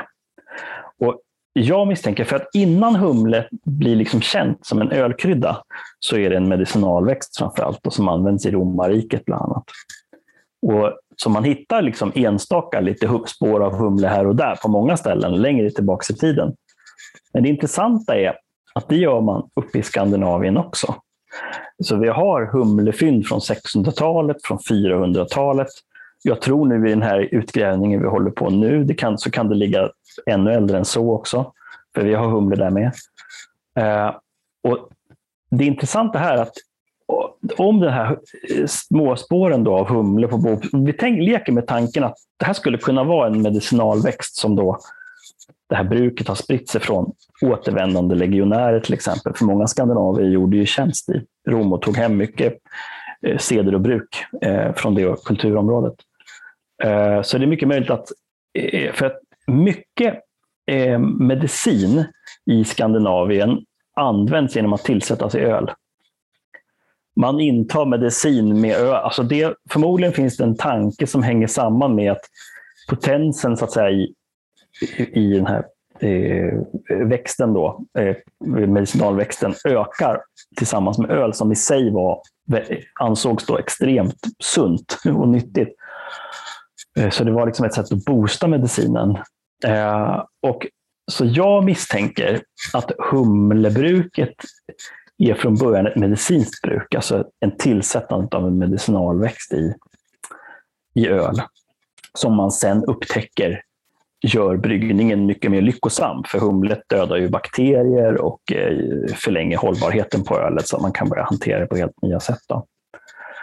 Eh, och, då, eh, och, det, och det här tror jag kan ha uppstått på flera platser. Det är inte säkert att humlebruk, alltså humlet i ölet behöver inte komma från en viss behöver inte ha ett ursprung. Det kan, det kan vara en sån sak som har uppstått på många ställen. Men när vi går tillbaka lite grann, just det här med, med vi pratade om, om mjöd och öl. Det är ju ganska två skilda drycker. Men mm. har man någon förklaring till varför just mjödet har fått en så stor eh, koppling till liksom, eh, vikingatid och medeltid? Jag tror för att nu gissar jag, men jag mm. misstänker att mjödet idag ses som betydligt mer exotiskt än öl. öl har ju verkligen, ölet blev ju verkligen en vardagsdryck under medeltiden, tack vare då det här humlet. Eh, jag, ska också, jag kan också kort nämna, en annan viktig växt är enbär. Enbär, humle, pors och älggräs skulle jag säga är liksom de fyra stora växterna som man tillsätter öl. Eh, men eh, när man då börjar humla öl i större skala så kan man eh, bevara öl längre tid. För det, det, som man har gjort, det som har varit innan det, då, det är att all öl i princip dracks färsk. Man bryggde ölet och sen drack man det direkt. Det var liksom sättet man drack på då under järnålder. Men sen när ölet humlas så eh, då håller det eh, och kan börja lagras. Och det blir en helt, det blir liksom, uppstår en ny ölkultur. Man kan göra nya saker med ölet tack vare den här lagringen. Då. Och då kan ölet plötsligt börja eh, finnas i hushåll året om och blir, övergå från att vara en festdryck till att bli en vardagsdryck. Så när vi kommer upp i, fram i medeltiden, uppåt ja, 1100-1200-talet, då, då börjar man liksom se att Nej, men de dricker ju öl hela tiden och alla dricker öl. Um, och det blir verkligen en sån uh, så, så, påverkar matkulturen jättemycket, då, eller som dryckeskulturen. Då.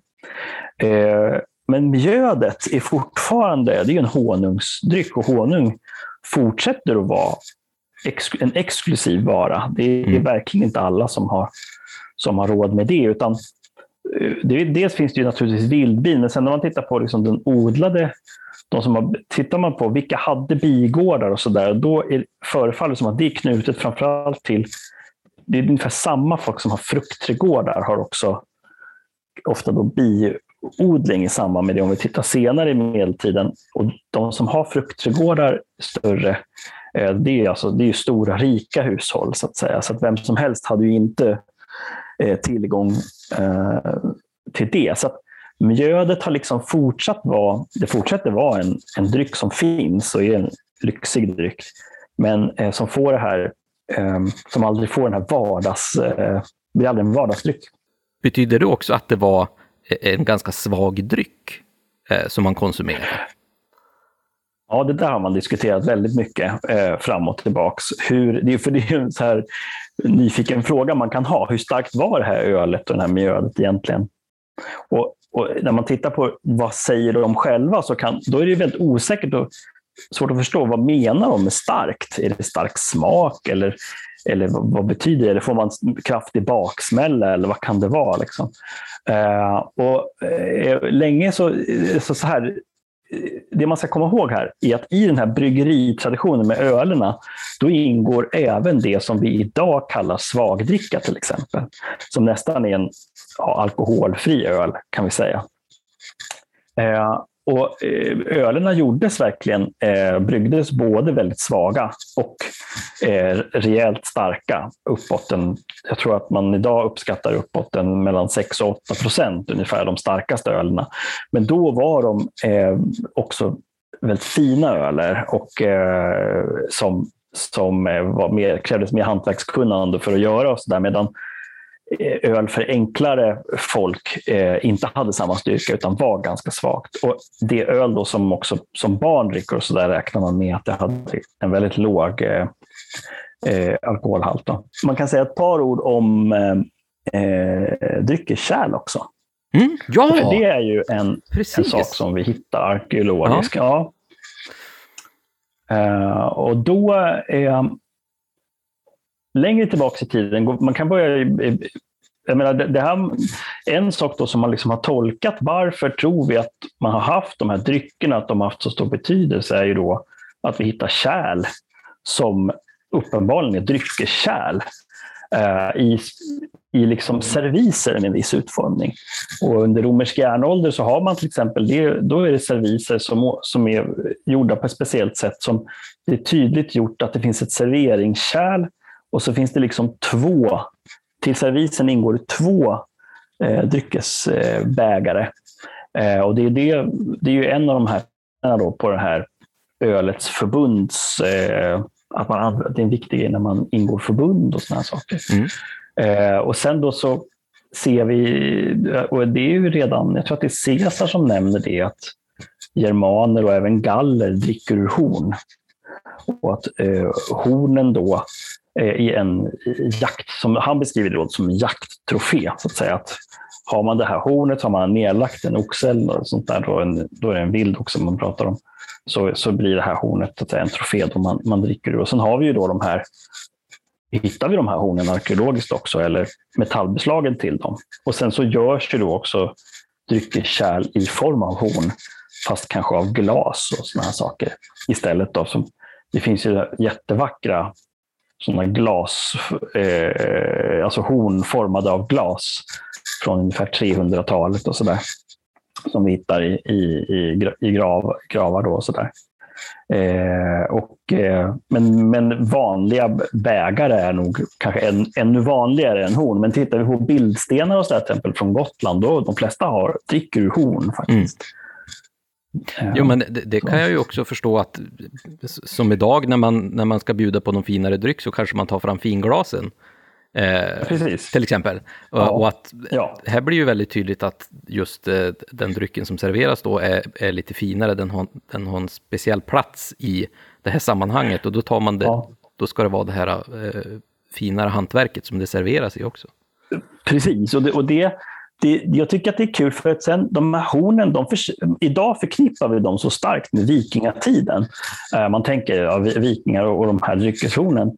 Eh, eh, så, men det, det roliga är ju att de här hornen, de, fort, de lever ju vidare in som högtidsdryckskärl in i medeltid, lång tid, alltså upp i 1500-talet i alla fall, och tror jag ännu längre. Och det är ganska vanligt med dryckeshorn på medeltida gillen och så. Men det, men det är så intressant, för det, jag har lite så kontakter in i reenactment-världen, alltså människor som återskapar både vikingatid och medeltid och sådär. Då går det mycket så här, eh, alltså det är mycket ovanligare på medeltids reenactment att man använder horn Jaha. Eh, medan det är mycket alltså, vanligt på vikingar reenactment. Och där mm. känns det verkligen som en sån, att, vi så, att det är vi som är färdiga. Jag tror att det är vår bild av Ja. Eh, att, att hornen är vikingatid eh, ja, som liksom spelar in. Det är, lite, det är lite kul. Jens, vad, vad tyckte du är mest fascinerande just när, när vi pratar här om, om, om uh, i det här fallet ölet då, men kanske mm. även i stort, alltså bryggningens funktion, den här rusdrycken som vi har haft under så lång tid? Mm. Eh, du menar om jag ska, ska liksom, eh, hur ska man säga, formulera vad jag tycker är mest äh, intressant. Eller jag försöker, jag försöker tänka. Ja, precis. Jag, jag, kanske ska vara mer specifik. Um... Ja. Ja. Um... Alltså, jag, jag måste nog erkänna att jag är nog mest fascinerad av, för det som jag tycker är roligast i mitt jobb, om man säger så, det, jag menar, jag är ju ingen ölspecialist egentligen, utan jag har ju varit tvungen att att lära mig lite om öl och försöka förstå de här sammanhangen för att kunna tolka det materialet som jag ser. Eh, och, och, jag håller jättemycket på med alltså medicin och en del med te textilhantverk och odling, trädgårdsskötsel eh, eh och alltså väldigt mycket olika saker. Men det är just det som jag tycker är det, det som är kul med ölet, det är att det inte bara är öl, utan att det också är religion och det är också magi. Eh, och det är också Eh, så att säga, ekologi som har att göra med vad, vilka växter använder du i det och vad, vad har du tillgång till för växter. Eh, och det är också läran om det, så att säga, det sociala samspelet mellan olika grupper och vem har råd med vad och vem är det som brygger och vem, vem dricker och vem, vem bjuder och vem tar emot och så vidare. Eh, och hur, hur föreställer man sig att gudar förhåller sig till öl? Och så vidare. Det, det är hela det spret, alltså att, att ölen att ölet är mer än bara öl. Det är det som jag tycker är, är det roliga. Men det skulle jag kunna säga om allting. Nästan. Som, som man tittar på. Att, att inget är liksom bara, bara det, utan att det spretar ju hit och dit. Och, mm. eh, och man, man förstår bara pyttelite av det.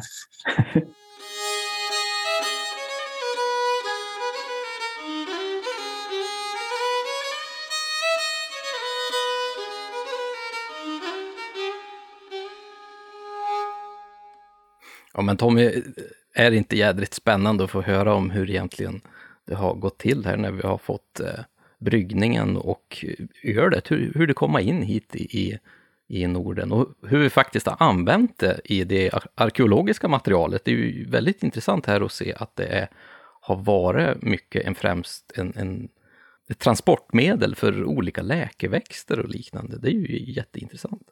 Ja, och det passar ju väl ihop med det här vi läste tidigare om, om ett, ett öl som ett slags läkemedel som även finns i Edda-diktningen.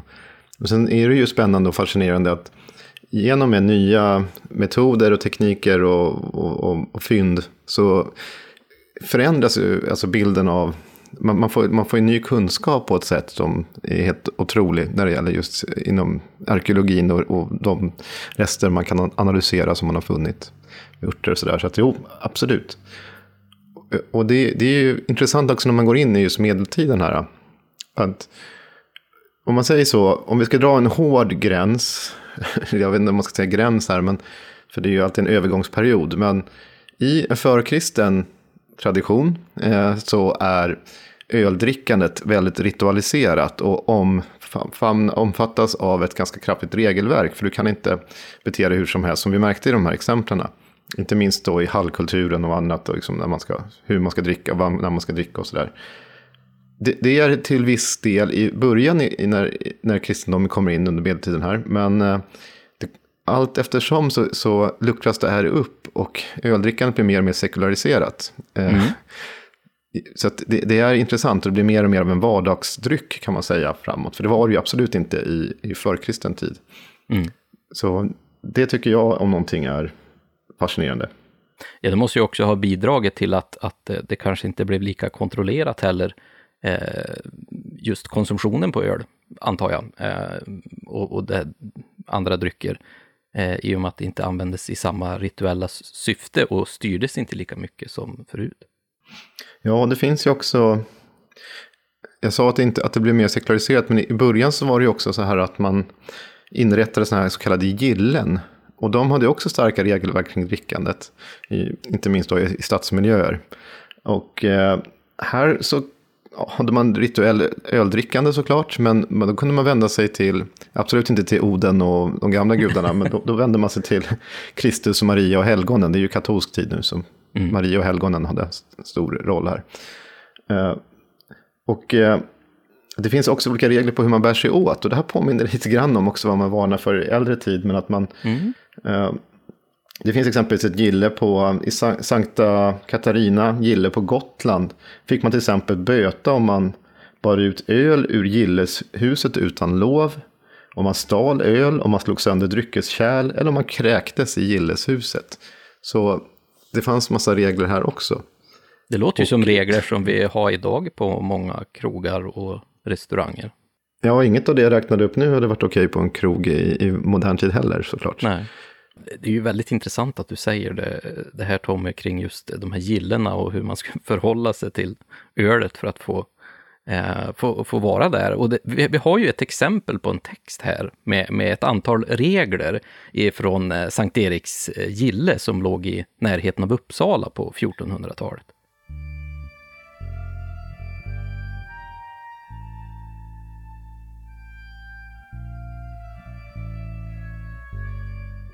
Nu blir broder drucken och dricker mera än vad honom gott kan göra och så han spyr på gillestugans golv.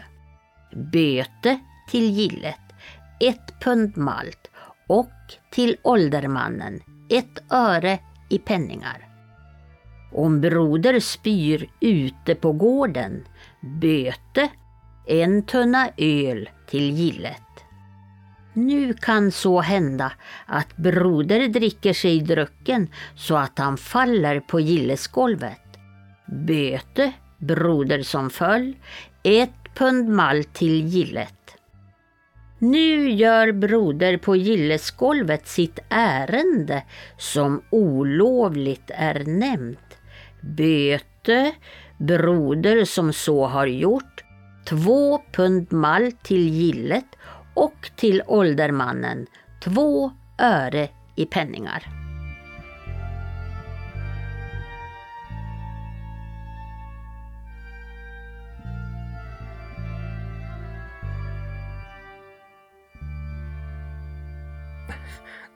Det, är ju ganska intressant det här egentligen, för den här texten som heter då Spyabalken, eh, som var då från Sankt Eriks gille. Det är ju rätt intressant att det de hade de här reglerna för att oftast har man regler av en anledning och det är många gånger för att det har hänt förut. Eh, och, och, han räknar ju i stort sett upp här de här sakerna som man inte får göra. Man får ju till exempel inte göra sitt ärende på gillesgolvet. Det är ju inget vidare, för då måste man ju böta då två pund malt till gillet och åldermannen ska ju ha två öre i penningar. Och överlag finns det mycket, börjar det komma mer och mer föreskrifter om drickandet, också vad man ska producera själv. Det finns ju regler mm. om det också som fram i tid så blir det mer och mer den varan. Och sen tror jag också, under den här tiden så, det här är från en stadsmiljö och i städerna så börjar man under medeltiden konsumera ganska mycket öl. Eh, det blev ju som vi sa tidigare en, en vardagsdryck. Men även ute i eh, klostren så dracks det öl. Och, det, och när jag säger det så är det också att under medeltiden så blir det mer och mer att kvinnor också börjar dricka eh, öl. Det blir mer av en vardagsdryck. Det finns, jag har ett exempel här från hur mycket man skulle få. I Vadstena exempelvis, kloster, Vadstena kloster då, som, eh, så skulle till exempel munkar och nunnor ha mer än ett halvstop öl eller vin till middag. Och om kvällen något mindre. Och det här motsvarar ungefär tre liter per person och dag. Oj då. Ja, så att, eh, och vi pratar ju inte några, några superstarka öldrycker nu. Utan de var ju, man kunde dricka ganska svaga, även barn kunde få öl den här tiden, mm. men det var ju väldigt svagt då. Ja, och det, som jag har förstått det, så rent historiskt så har man ju druckit väldigt mycket öl som i stort sett vardagsdryck istället för vatten då, då många vattendrag, eller oftast in i städerna, så var ju vattnet ganska förorenat. Det gick ju inte, liksom inte att dricka, eh, för att man slängde ut avskräde och grejer på gatorna och i, i, i de vattendrag som fanns. Så att den här dryck, öldrycken blev ju mer en vardagsdryck och då konsumeras det ju naturligt väldigt mycket mer. Eh. Plus att en del lön kunde betalas ut också i, i öl. Det här är ju en mm. gammal företeelse, kanske inte här i Sverige då, men i, i, i forna Egypten så var det också någonting som, öl var ju en ganska stor grej där också. Det finns ju till och med avbildningar på sådana här fester och sånt där. Men då var ju öl någonting som ingick också i ersättning för arbetarna som, eller slavarna, eller ja, det är mer teorier om att det faktiskt var arbetare som byggde som fick eh, någon form av ersättning. Och det här ser vi ju senare fram också till när Gustav Vasa börjar ju mer och mer intressera sig för humlegårdar och det har ju kommit in här som vi hörde Jens berätta om. Eh, och det blir mer och mer etablerat att det var viktigt att främja liksom den inhemska produktionen eh, till stor del. Att det skulle finnas öl, att det skulle liksom flöda. Så vi har regler där också. Men jag tänkte, innan vi lämnar den här tiden, går in i 1500-talet i alla fall, och pratar om en väldigt eh, för oss kär farbror då, Olaus Magnus, som, som också skrivit om ölbryggning. Så tänkte jag bara på en sak, för det känns lite grann, ja, vi har ändå pratat om det, om det mytologiska och eftersom vi ändå då och då är och liksom berör Norden i stort då, så kan, kan, kan det vara värt att nämna att i Finland, i deras så kallade nationalepos, som man säger då, eh, eh, Kalevala, så finns det även där sådana här runos eller verser i den som också handlar om ölets ursprung. Jag kan inte läsa upp hela, men om man tar någon, en vers så står det bara Capo kastar det ölen, osmodottern, i sitt spisöl. Ölet börjar dock jäsa. Mannadrycken fradgar icke. Osmotar som öl eh, bereder, Capo kunnig i att brygga. Eftersinnade beständigt, vad kan vidare behövas för att ölet måtte jäsa och till skumningen drycken komma? Så att, och den fortsätter ett par verser till. Men det handlar alltså, vad det här gör, det är att det, det förklarar Kalevala-dryckens eller ölets ursprung. Också i en mytologisk kontext. Så vi har mytologiska bryggar och så här också. Och det finns en detalj till jag aldrig nämnde tidigare. I fornnordisk, alltså, så, så, finns det ju också att eh, vi, vi, har ju inte pratat om guden Tor och mm. drycken. Här är ju också en gud, en kraftgud då, som, man kan, eh, som är känd som en stordrickare. Eh, och eh, han har också en viss roll, jag argumenterar för detta i min doktorsavhandling, men att han har också en funktion att fylla i ölbryggningens eh, uppkomst, hur man ska kunna brygga öl. För det är ju i en ädadikt då, eh, så eh, hymisk kvida eller ja, hymeskvädet och kvädet om hymer, så är det Tor och Tyr, guden Tyr, som, som tar ett jättestort, för asarna har ingenstans att brygga eh, sitt öl. Men då är det Tor som tar den här kitten från en jätte som, och bär den vidare sen till, till gudarna. Så den funktionen har han också.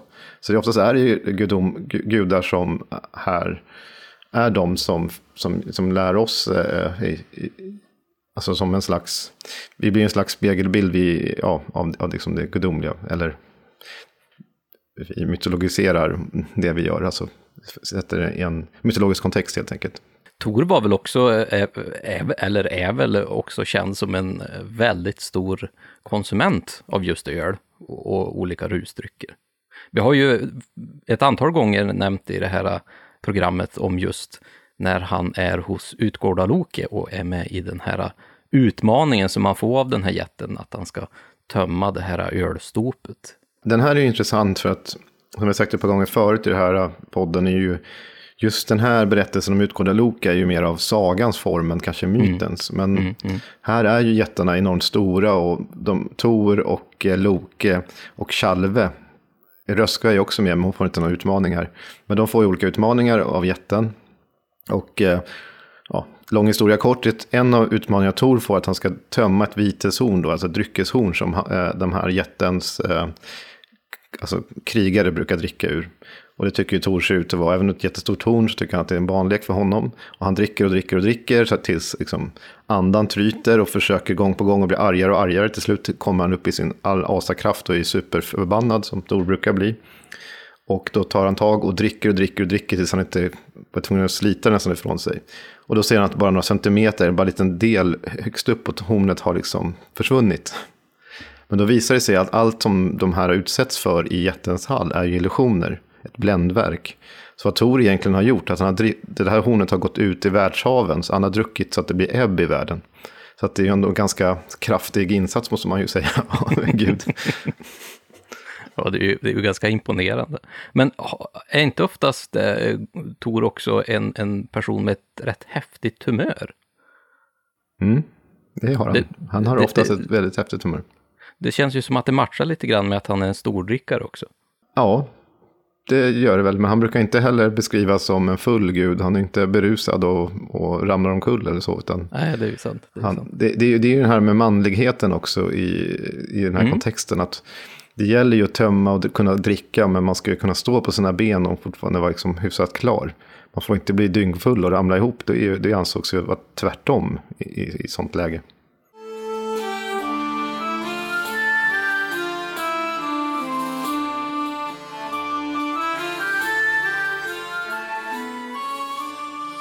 Du nämnde ju här eh, Olaus Magnus. Jag tycker att vi ska eh, stanna lite grann vid honom. Jag tänkte att vi snart ska gå in på kanske lite mer, som vi slarvigt säger ibland, modern folktro. Men eh, vad har Olaus Magnus med, med ölet och bryggning att göra? Jag vet ju att han var väldigt verksam. Det har vi ju bara sett i den här podden när vi tar upp honom väldigt ofta. Men, men vi har väl någon text här som vi ska lyssna på? Ja, precis. I hans eh, historia om de nordiska folken då, så har han ju den här eh, ärkebiskopen som katolska som blev landsflykting genom eh, att Gustav Vasa bestämde sig för att vi skulle bli lut, lut, lutheraner och luthersk tro här i landet. Och i de här alla böckerna som han skrev som, som blev den här samlingen så går han ju igenom allting. Vi har pratat mycket om folktro eller ja, olika föreställningar och så. Men han, har ju, han, han pratar väldigt mycket om allt ifrån jakt till olika, alltså, han om folklivet helt enkelt. Det, det som man kunde skriva ner. Och, och han har ett, ett, stort avsnitt, och vi har bara en liten del inläst här, som handlar just om, eh, om bryggning i, i eh, Sverige då, motsvarande Sverige.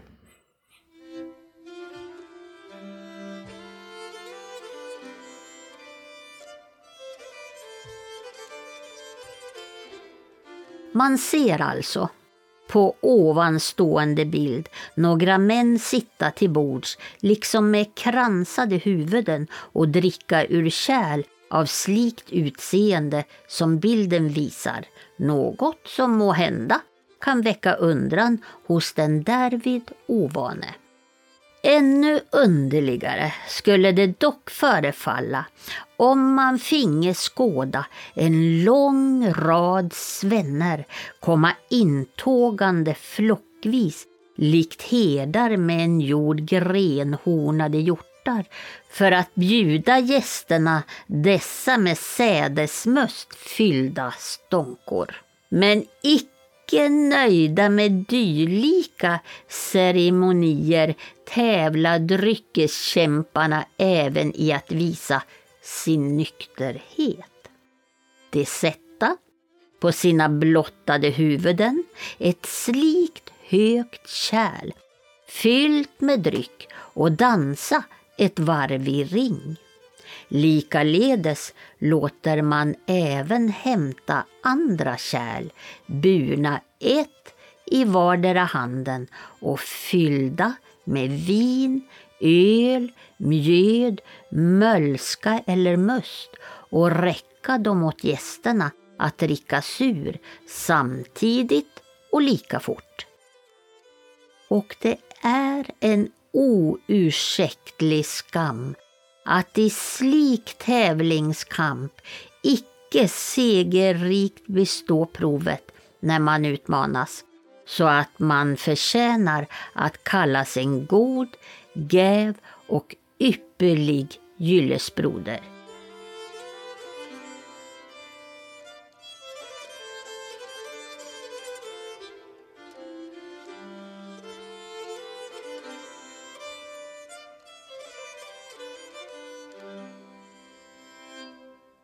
Här var ju en, en spännande inblick hur vi betedde oss här, vi svennar. eh, när vi har fylleslag eller dryckenskap här uppe. Eh, I alla fall enligt eh, Olaus Magnus. Här. Man ska väl ta hans beskrivning med en liten nypa salt, skulle jag säga. Säger du det? Ja, ja vi, vi, kanske får göra det just den här gången. Jag kommer att tänka på, Olaus Magnus det är ju 1500-tal vi är inne på då, mitten av 1500-talet. Mm. Men jag kom på ytterligare en sak som man skulle kunna nämna här i sammanhanget. För att något tidigare också i kristet sammanhang så finns det en dikt. Vi vet ju inte mycket om själva bryggningen eh, eh, någon skildring av själva bryggningsprocessen tidigare. Men under 1400-talet finns det i alla fall en dikt, en lärodikt, som är från andra hälften av 1400-talet. Som ger några råd beträffande mältning av korn. Och där hör, hör upp med bryggning då. Och det sägs att det är en biskop Henrik i Linköping som ska ha diktat detta. Han dog år 1500. Jag ska inte läsa upp den, men han ger ett råd i den här. Att man ska brygga i nedan och ej i ny. Där har vi med månen att göra. Alltså om mm. den är mm. avtagande eller om den är växande. Och det här var ett försiktighetsåtgärd som man skulle göra för att eh, eh, brygden inte ska förgöras av onda makter. Och det, om något, är ju absolut folktro. Mm. För det här hänger ju kvar i, i tid, långt senare i tid också. Ja, och nu när vi äntligen ska komma in på just den här tanken om folktro eller de här lite modernare trosföreställningarna från 1800 och 1900 framöver. Just det här med vardagsmagi är ju väldigt vanligt framkommande i de här uppteckningarna och när vi pratar om vardagsmagi så är det väl de här enkla små ritualerna som man gör för att eh, det ska påverka sin omvärld på något sätt. Fanns den typen av tankesätt även när man bryggde och, och bryggde öl? Ja, absolut. Så här fanns det gott om eh, olika föreskrifter på försiktighetsåtgärder och sånt som skulle kunna kallas, benämnas skrock eller vardagsmagi. Eh, skrock är ett lite nedsättande ord, men det är ändå det är fungerande för man förstår vad man menar. Alltså det är olika sådana här saker man har gjort. Och jag tänkte, det finns lite samling, alltså vidskepelse kan man också säga. Och just det för mig till 1700-talet och till en eh, text som skriven av en präst som heter Johan Törner, Johan J. Törner. Och den, den heter då, moderniserat till modern svenska skulle det bli Samling av vidskepelser. Och här har han ju samlat allt möjligt. Eh, och i denna så finns det en del försiktighetsåtgärder som ska skydda mot troll eller, eller, eller, eller onda makter av olika slag. Eh, och då står det sig från Skåne berättas att för var gång man rörde om i det groende kornet skulle man jämna till mältan och på den släta ytan rista in ett pentagram, alltså en femuddig stjärna. Eh, och eh, det här är ett skydd. Och sen så säger han från Småland har han ett exempel. Då skriver han så här. För att skydda mot trolldom stängdes dörrarna till brygghuset eh, väl och tändes en spingesticka så att det blev riktigt glöd på den, varefter den stacks ned i mäsken. Sedan var man säker på att ingen kunde förgöra drickat. Det var blott en person som sysslade med bryggningen och i de flesta fall husmodern själv. Ingen annan i huset var betrodd med att eh, alltså mäska in mer än hon. Männen eller de unga flickorna sysslade aldrig med detta arbete. Så det är mycket om det här att man får inte låta dörren vara öppen. Det skriver han också om. Att det, kommer, eh, det kan komma med luften, det kan komma in, alltså det onda. Och då kan också eh, drycken fördärvas. Det här är 1700-tal alltså. Så det, det, är, det är ju intressant.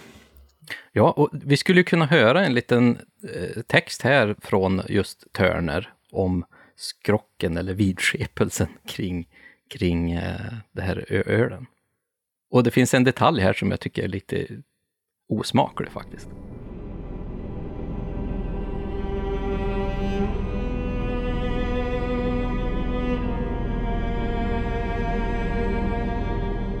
Häromkring berättas att vissa som sälja öl, vilka på det de skola ha bra avgång, stiga i karet rätt som de gå i helt nakna ösa över sig och ligga där en bra stund.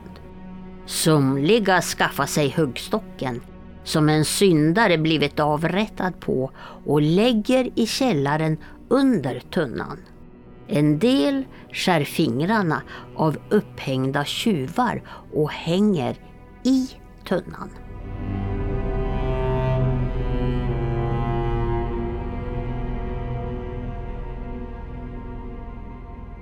Gud vad äckligt att, hänga upp ett par fingrar i tunnan. Det, det lät ju inte alls något trevligt.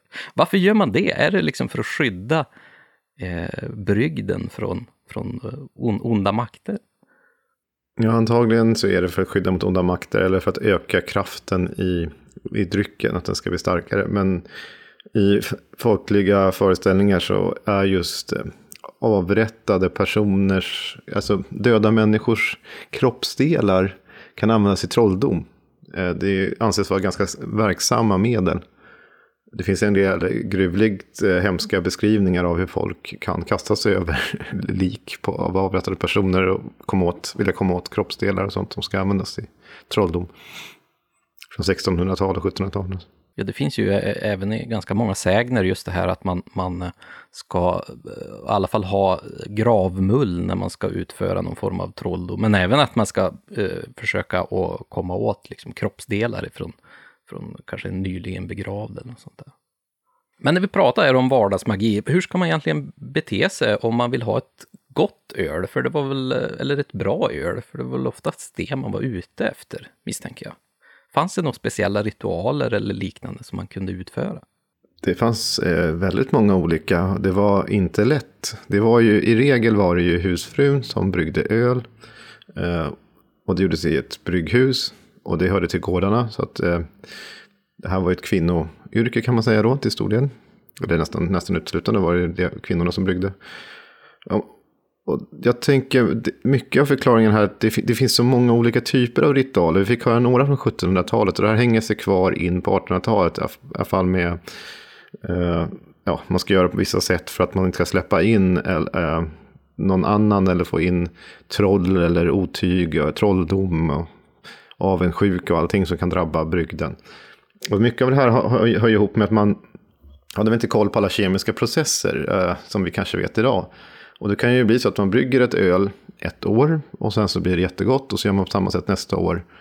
Och kanske ovetandes om att någonting kan finnas där i som fördärvar drycken så är det lättare att tillskriva det här trolldom. Att det har, mm. var inte grannfrun här inne och stirrade surt på min eh, brygd. kan inte hon ha orsakat detta? eller stod dörren på glänt, kom någonting in, var trollen här och liksom sög eh, eh, musten ur, ur drycken eller något, eller något liknande åt det hållet. Eh, det är ju en ganska lång och känslig process eh, och det är mycket som kan gå snett under själva bryggningen. Och det här har man liksom hört, man har ju ett antal beprövade metoder och knep att ta till. Och de här har man ju lärt sig, eh, för det traderas ju muntligt från generation till generation. Och särskilt den här vörtberedningen som och själva jäsningen som var de mest kritiska momenten och saker verkligen kunde gå fel. Och om det misslyckas så finns det ju sånt här som, som, som förklaringsmodeller. Och man kan säga exempelvis innan eh, bryggen, eh, brygden ska börja så kunde man sätta upp två liar eller skäror i kors över dörren. Och i botten på bryggkaret kunde man lägga stål eller två käppar av flygrönn. Alltså en, en rönn som växer i ett ihåligt träd. Eh, och i det här karet, eller kärlet som vörten ska rinna, så kunde man lägga en silverslant eller en silverring samt stål och flinta. Det var någonting annat man kunde göra. Helst kan man också lägga ner en flintyxa eller en åskvigge som man sa. det. Eh, och har man det här, då har man skyddat, då, då kan inte trollen vara där och suga musten ur eh, drycken.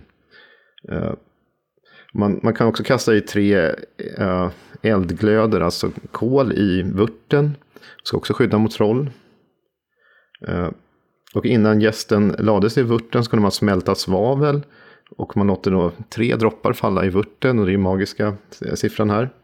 Och det här ska också vara ett skydd mot troll. Och sen finns det vissa tillfällen, dagar som man inte fick brygga. För det tänkte man att det kunde störa. Som till exempel Tomasmässonatten, eller Tomasmässoafton som är natten mellan 21 och 22 december. Fick man inte brygga eller ha ölet till jäsning. Då miste det sin kraft. Eller också blev det helt och hållet förstört under själva jäsningen sägs det ibland från Småland. Så att det, det finns många sådana här olika exempel. Man skulle kunna rabbla på väldigt länge. Jag har en massa exempel nedskrivna här. Eh, som man skulle kunna ta. Ja, I Dalarna i Rättvik finns det, sägs ibland så här. Vid brygd bör man ej spara på vatten, ty fan, alltså djävulen, tar en tredjedel i utbyte mot gästen som då är hans uppfinning, sägs det där. Mm. På ett håll. Mm. Uh, och när man ger bort gäst, så sägs det i en uppteckning bland som, från Västergötland, bör man ta tillbaka något för att undvika förtrollning. Och som jag sa, vid bryggningen ska man tre gånger kasta eld i karet innan malten läggs i. Annars kan det här bli förgjort, alltså förstört. Då man slår gäst i drickan, alltså i brygden, så ska man skratta eller ropa högt så att drickat blir starkt. Och det här finns det många exempel på. Jaha. Just det här under de här kritiska moment så ska man skrika högt, alltså eh, mm. vem som gör detta. Och desto högre du skriker, desto högre ska alltså, alkoholhalten tänks växa i drycken. Så mm. det här får, får man ganska lustiga scener i, i sinne. Kvinnorna står och vrålar och skriker medan de gör det här, för då kommer det bli en stark, stark och, och det är lika med bra dryck. Mm. Exempelvis mm. julöl då, som var sån här viktig. uh, ja, men står också att något av de första dropparna vid julbrygden när den var klar ska man gömmas till påsk, sägs det bland annat från Gotland. Och jag kan ju tänka mig att det finns en herrans massa olika lokala varianter och att det kanske skiljer bara från bryggare till bryggare hur man ska bete sig för att få just det här goda, starka ölet. Men mm. vi pratar ju här om att man förstör ölet, man ska undvika att förstöra ölet. Men som jag förstått det så är det att det är väldigt viktigt att det blir starkt. Att det blir en hög alkoholhalt var det liksom, för att det var väldigt svårt att få en hög alkoholhalt eh, just när man bryggde förr i tiden. Det var det, men jag tror också när det står så i äldre texter så gott eller starkt, det kan också betyda att det kan vara stark smak, att det kan alltså vara bra mm. öl så. Mm. Men vissa tillfällen är ju viktigare, när julölet är ju något sånt väldigt speciellt. Det gjorde mm. man ju, bryggde man ju särskilt till jul. Det har vi ju kvar i modern tid, att det är särskilda öl som kommer till handeln, till Systembolaget under julen. Som benämns just julöl. Och så är det många olika bryggerier som gör sina tolkningar av julöl. Men de behöver nödvändigtvis, nödvändigtvis inte vara starkare, utan det är ju en annan smak. Varför var det så viktigt under just jultid att, ha det här ölet? Jul är ju den här tiden när man kunde liksom slå till med stor fest. Man kunde koppla av. Och det här har ju med jordbruksåret att göra. Att mm. Det är den tiden man slaktade, kunde slakta och man kunde äta kött. För det var ju inte en vardagsmat heller. Eh, men och sen så att man då kunde frossa lite grann. Och det är just, just julen och då, då hör det till att man också kunde få sig en, ett gott öl. Och ska vi dra det tillbaka till fornnordisk tid så är det en, en av de viktigare eh, alltså, religiösa tiderna även där. Men det måste man ju lägga till att det firas av helt andra anledningar än Jesus mm. i det fallet. Mm. Jul hör ihop, även Odens namn, han har ett namn som är Julnir. Och ordet jul är ju förkristet, eller fornnordiskt. Så att det, det, men det har ju en helt annan innebörd varför man firar det såklart. Mm. Men det är ju nästan som att den här rituella handlingen ända från fornnordisk och förkristen tid ändå har, själva handlingen har, har fortsatt ända fram till idag, även om det har en annan betydelse. Men det måste ju också betyda att det finns andra tider på året där, man, där det är viktigt att man har bryggt ett bra öl, antar jag. Ja, med de stora högtiderna egentligen så är det öl fin, finns ju där. Eh, det, det, ska drickas gott och nu kan man ju, när man kommer så här långt fram i tid så kan man ju lagra öl också. Mm. Men, men man brygger särskilda öl för att det ska finnas till när man fira något av, av betydelse. Och det är ju oftast kalenderhögtider då som, som blir sådana här till, äh, tillfällen att, att dricka mycket öl på. Du nämnde ju lite tidigare här ett exempel att, att eh, fan själv kunde ställa till eh, att ölet blev illa. Ofta får vi höra att det kanske är trollen eller att det är något annat folktroväsen som eh, kan påverka ölets olika kvaliteter. Men eh, jag tänkte på nästan det, alltså kristendomen har ju haft så stor påverkan på våran folktro. Och, och då måste det väl kanske vara naturligt också att Hinhåle själv har fått tag över en, en viss del där han kan vara den här eh, varelsen som förstör eh, själva bryggningen och, och, slutprodukten som man försöker att få fram. Ja, fast oftast i folktron så är det ändå trollen. Det beror lite grann på vart i landet man är, men det är oftast mm. troll som anses vara de som är ute efter att stjäla öl, eller brygger öl själva. För det finns ju sägner där, där trollen sägs närma sig människan och vill antingen ha ett öl och får de det, eller så vill de ha en bägare eller någonting. Vanligen kanske med bägare, och får de den så kan de återlämna den sen full med en jättegod dryck. Eller det finns en magiska sådana här nästan eh, tunnor som de kan skänka människan. Jag tror vi till och med har ett exempel på det senare. Ja, men ska vi inte ta och lyssna på den redan nu? Jag, jag har faktiskt läst den och den, den är väldigt spännande och rolig. Så att eh, vi, vi får ta här och lyssna på Eva läsa upp den här sägnen om eh, de små trollen.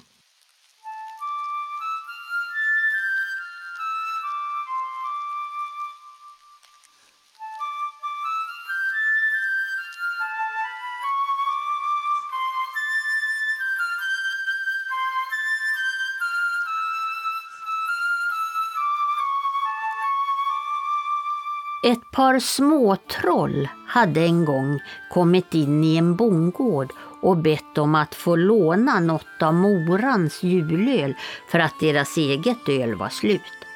Hon bjöd dem trästånkan för hon tyckte att de inte kunde orka bära mer. Men de svarade att de helst ville ha en hel tunna. Detta finge de även och när de senare bar tillbaka den sa de att till tack för morans hjälpsamhet skulle hon aldrig sakna öl. Hon skulle bara tappa ur tunnan, den skulle aldrig upphöra att rinna, bara kvinnan aktade sig för att taga ur sprundet och titta ner i tunnan. Detta detta var vid jultiden, men då tunnan tycktes vara lika full när det led mot påsk, fastän den ständigt hade tappats ur, så kunde moran inte längre stilla sin nyfikenhet. Hon tog av sprundet, kikade ner och såg blott mögel och spindelväv. Men från den stunden var det också slut på ölet. Ett eh, klassiskt exempel härifrån Skåne att man eh, ska göra som trollen säger om de ger dig något tillbaka för att du har varit snäll. För annars då, då bryts förtrollningen och då får du skylla dig själv att eh, tunnan blir tom. Det, det, det är lite rolig berättelse här faktiskt, det tycker jag. Tyder också på mä mänsklig girighet. Att man inte, mm. trots att man har ett överflöd så kan man inte låta bli att försöka se vad det, vad det går ut på. Och, eller kanske snarare nyfikenheten, att man inte kan hålla sig. Även om man har den här magiska tunnan. Mm. Just det här temat att, att man, man, eh, trollen kommer till dig och man hjälper dem och sen säger de att eh, ja, men då, då ska vi återgälda dig, att du får just eh, den här saken eller att vi, vi låter din bössa alltid träffa eh, djuren som du skjuter på. Men du får inte göra så här. Och så gör människan det i alla fall. Och det, det, är ju liksom så väldigt tydligt att då, då åker de dit. Då, då, den här girigheten, som, precis som du säger, det är det de här historierna speglar oss så himla bra på något sätt, ja. tycker jag. Det är precis det som de gör. Alltså, det är ju berättelser om oss själva. Mm. Eh, sägner och annat. Det är ju det är vi själva som reflekterar omvärlden. Och det är ju därför det är så mycket mänskliga egenskaper i de här. Och det är ju för att det är människor som berättar om det. Och det finns ett, ett oftast, eller det kan finnas en, ett syfte med dem.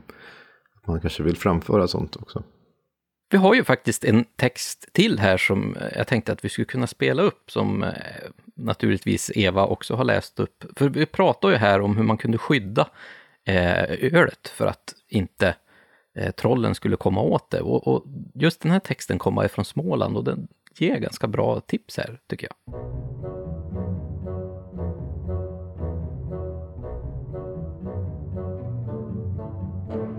Innan gästen tillsattes skulle man lägga stål och flinta i botten av jäskaret för att inte trollen skulle ta vörten. Det berättas att på ett ställe så tog trollen alltid vörten just som gästen tillsattes. De frågade därför en klok gubbe och han rådde dem att just som husmodern tillsatte gästen i vörten, då skulle någon annan inne i stugan med låtsad förskräckelse utropa Det brinner på Killingsö! Och när de sedan följde den kloke gubbens råd och utropade detta så sprang en trollkärring ut ur stugan och utropade förskräckt. Och trösta mig, då brinner ju alla mina barn upp. Och från den dagen tog trollen aldrig mer deras julöl.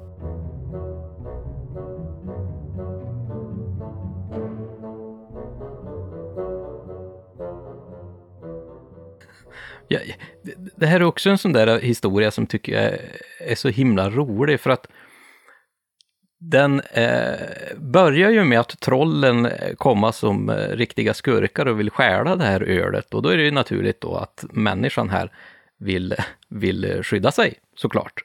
Och så gör de en sån här vals och, och så blir ju trollmoran väldigt förskräckt då, för hon är ju rädd att sina barn ska brinna upp. Och helt plötsligt så, så, får man lite sympati för det här trollet som, som eh, faktiskt var där och gjorde elakheter på något sätt.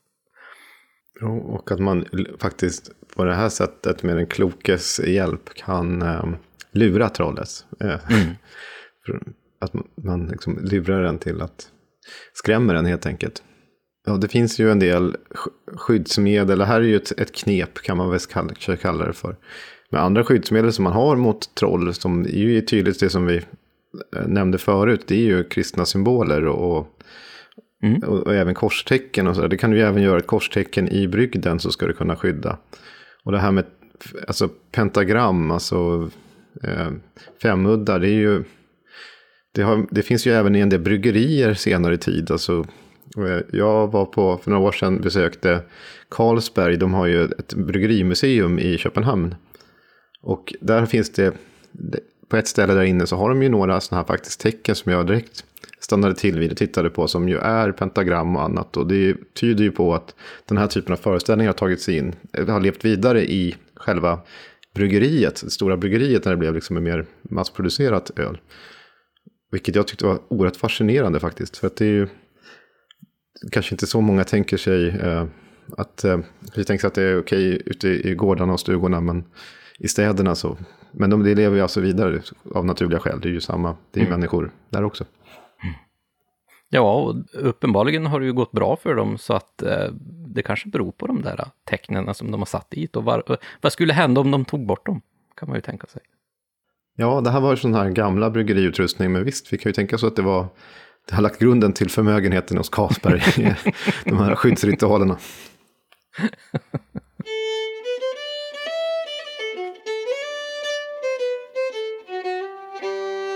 Ja, det var Trekants Anna-Stina. Hon bryggde en dryck som hon kallade för bubbel i Burma. Gubbarna påstod att hon ställde sig gränslig över ett runt träkar och bredde ut sina kjolar när hon ville ha ölet jäst. Och starkt var det. Och åt gick det. Mm. Undrar om de gör sådär på Carlsberg också. Du fick inte se någon sån, sån tradition där när du var där? Nej, men det här är ju inte... Det kan tyckas, det är ju roligt. Man ser ju tantens, kvinnan står där och äh, visar sitt underliv för brygden. Men det är, det är ju också, alltså, traditionen av kvinnans underliv är ju ganska, som de har stark eh, kraft mm. i. Någonting mm. som vi hittar inte minst i finsk tradition. Det finns ganska Just mycket det. med att visa underlivet. Den har väldigt stark kraft där. Mm. Och det finns vissa delar även här, typ björnar som vi pratade om i avsnittet om björnar, blygs nakenhet, framförallt ja, från kvinnor. Så könsorganen, kvinnliga framförallt, har en, den, den anses också vara kraftladdad så att säga. Och i det här fallet kunde den öka eh, styrkan i, och jäsningen i ölet. Mm. Ja, och Anna-Stinas eh, brygd här, Bubbel i Burma, det, den kommer ju då ifrån Uppland. Jag tror inte den finns kvar där, men, men eh, eh från dina trakter så kommer den i alla fall. Vad tror du jag sitter och dricker på helgerna? jag, jag, tror över, överhuvudtaget är mycket av de här skrocken och sånt som finns i öl som, eh, som vi har nämnt här. Eh, mm. Det finns ju likfingrar och allting. Det hade väl kanske varit perfekt för mikro och hantverksbryggerierna idag att inspireras av när det gäller etiketter och namn på öl. Ja, men visst. Och här visst. har vi ju en, vi har ju massa bryggerier i Uppland, varför inte ta hennes. Och kan man säga en jättefin etikett också som ska illustrera detta. Mm. det är ju intressant när du säger det där med, med mikrobryggerier, för det finns ju ett antal eh, bryggerier som, som har sina eh, etiketter. Illustrerar ju faktiskt olika folktron, eh, väsen och eh, även att de är benämnda efter just det. Mm. Och sen det, det som är intressant också är att vi ska inte prata om bryggeri bryggeriernas historia. Men det kom ju innan bryggeripalatsen som man kan säga, de här stora, åt upp liksom marknaden, eh, massproducerade mm. öl. Eh, så fanns det ju mer eller mindre bryggerier i var och varannan ort. Så det var ju liksom väldigt utbrett och sen bara slogs det där helt ut. Och så var det några aktörer som liksom bryggde nästan allt. Nu på senaste 10-15 åren och sånt så har ju hantverksbryggerierna kommit tillbaka i full kraft. Och nu har jag inte siffrorna i huvudet här, men om det säger att det var runt 30 bryggerier för 10 år sedan, 15 år sedan.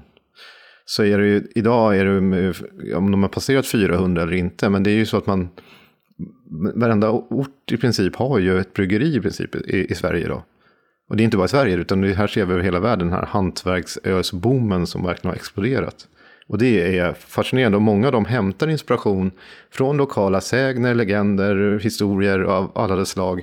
Och det kan ju, bortsett från att öl kan vara benämnt efter någonting sånt, någon företeelse, någonting som kan vara väldigt lokal på orten, så kan man ju också ibland läsa lite grann om, om någon historik på en, på en del etiketter. Det, det är lite kul, plus att många också har då vilket hör till den hantverksösbommen, att man använder sig av lokalproducerade produkter i den utsträckningen det går och använder sig av andra, experimenterar mera med eh, vad man tillför ölet, ölet. Så att det blir ju väldigt, på så sätt är det ju en väldigt trevlig tid att leva i idag. Och vi slipper vara rädda för att det ska vara smutsigt och sådär som, som, som ja, vi har, vi har inte pratat om, om honom än, jag kanske ska nämna det. Eh, för att vi, nu är vi egentligen inne på 1800-talet, men det fanns ju en del bekymmer och sånt där eh, över öl.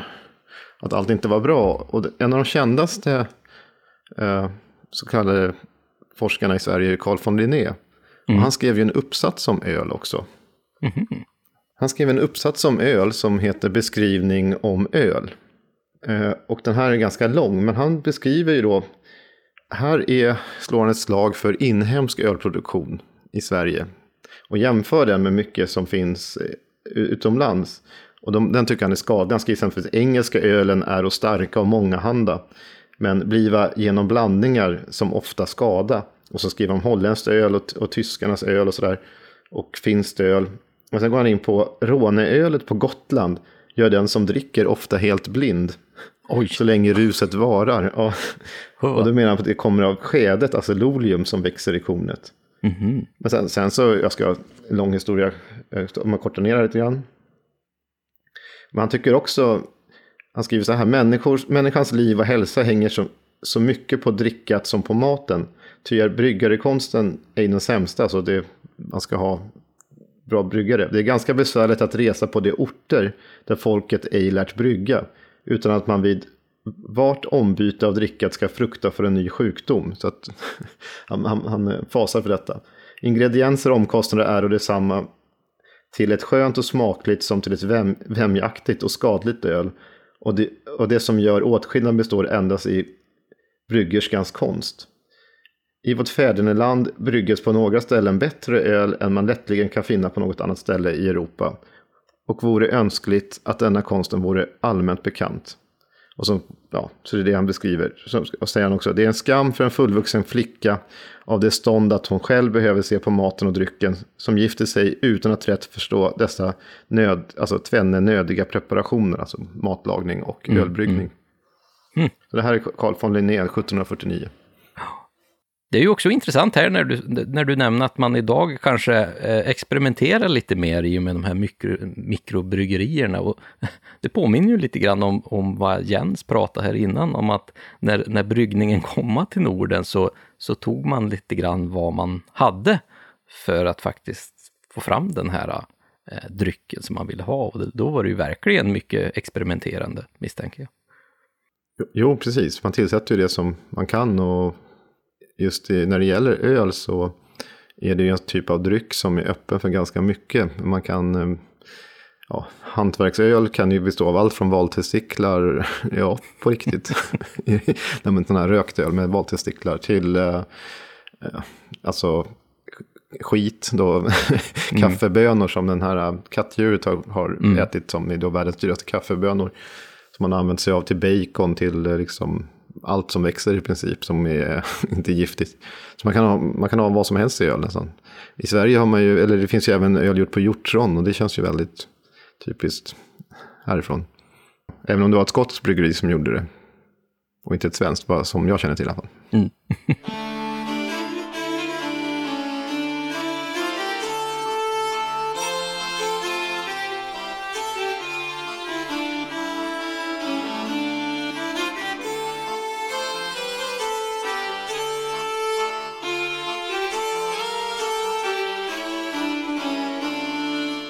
Om julnatten när man går till sängs sätter man på bordet ett stop eller en skål med öl.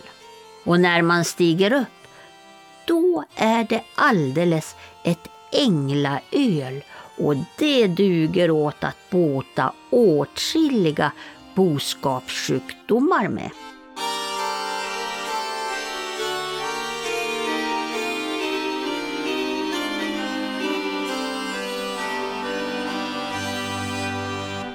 Ett änglaöl, det var det, var det värsta. Men, men det här var ju intressant för då, då eh, är vi ju tillbaka till den här tanken om att eh, ölen kanske användes eh, till viss del som en, en läkande brygd på något sätt i läkekonsten. Och här kunde man tydligen bota boskapssjukdomar med dem. Ja, och sen har du ju, just det här exemplet så är ju, det är ju magisk tid nästan, alltså julnatten, det är ju någonting som sker där. Så den laddas ju det. Och det finns ju mycket med vört och sånt där också som ska lagras en lång tid. Och man ska kunna mata, och även i, i, alltså i bakningen så har man ju saker. Det är ju vört även där. Som man ska, just från julen, är viktigt att behålla. Men änglaöl finns omnämnt på ett par ställen. Och det kan även vara någonting som ska tillfalla dem, alltså, för, alltså de, de avlidna. Jaha. Man delar gemenskap. Eh, Precis som man ibland, som vi fortfarande i viss mån ser, att man hedrar de döda genom att eh, utskänka öl. Mm.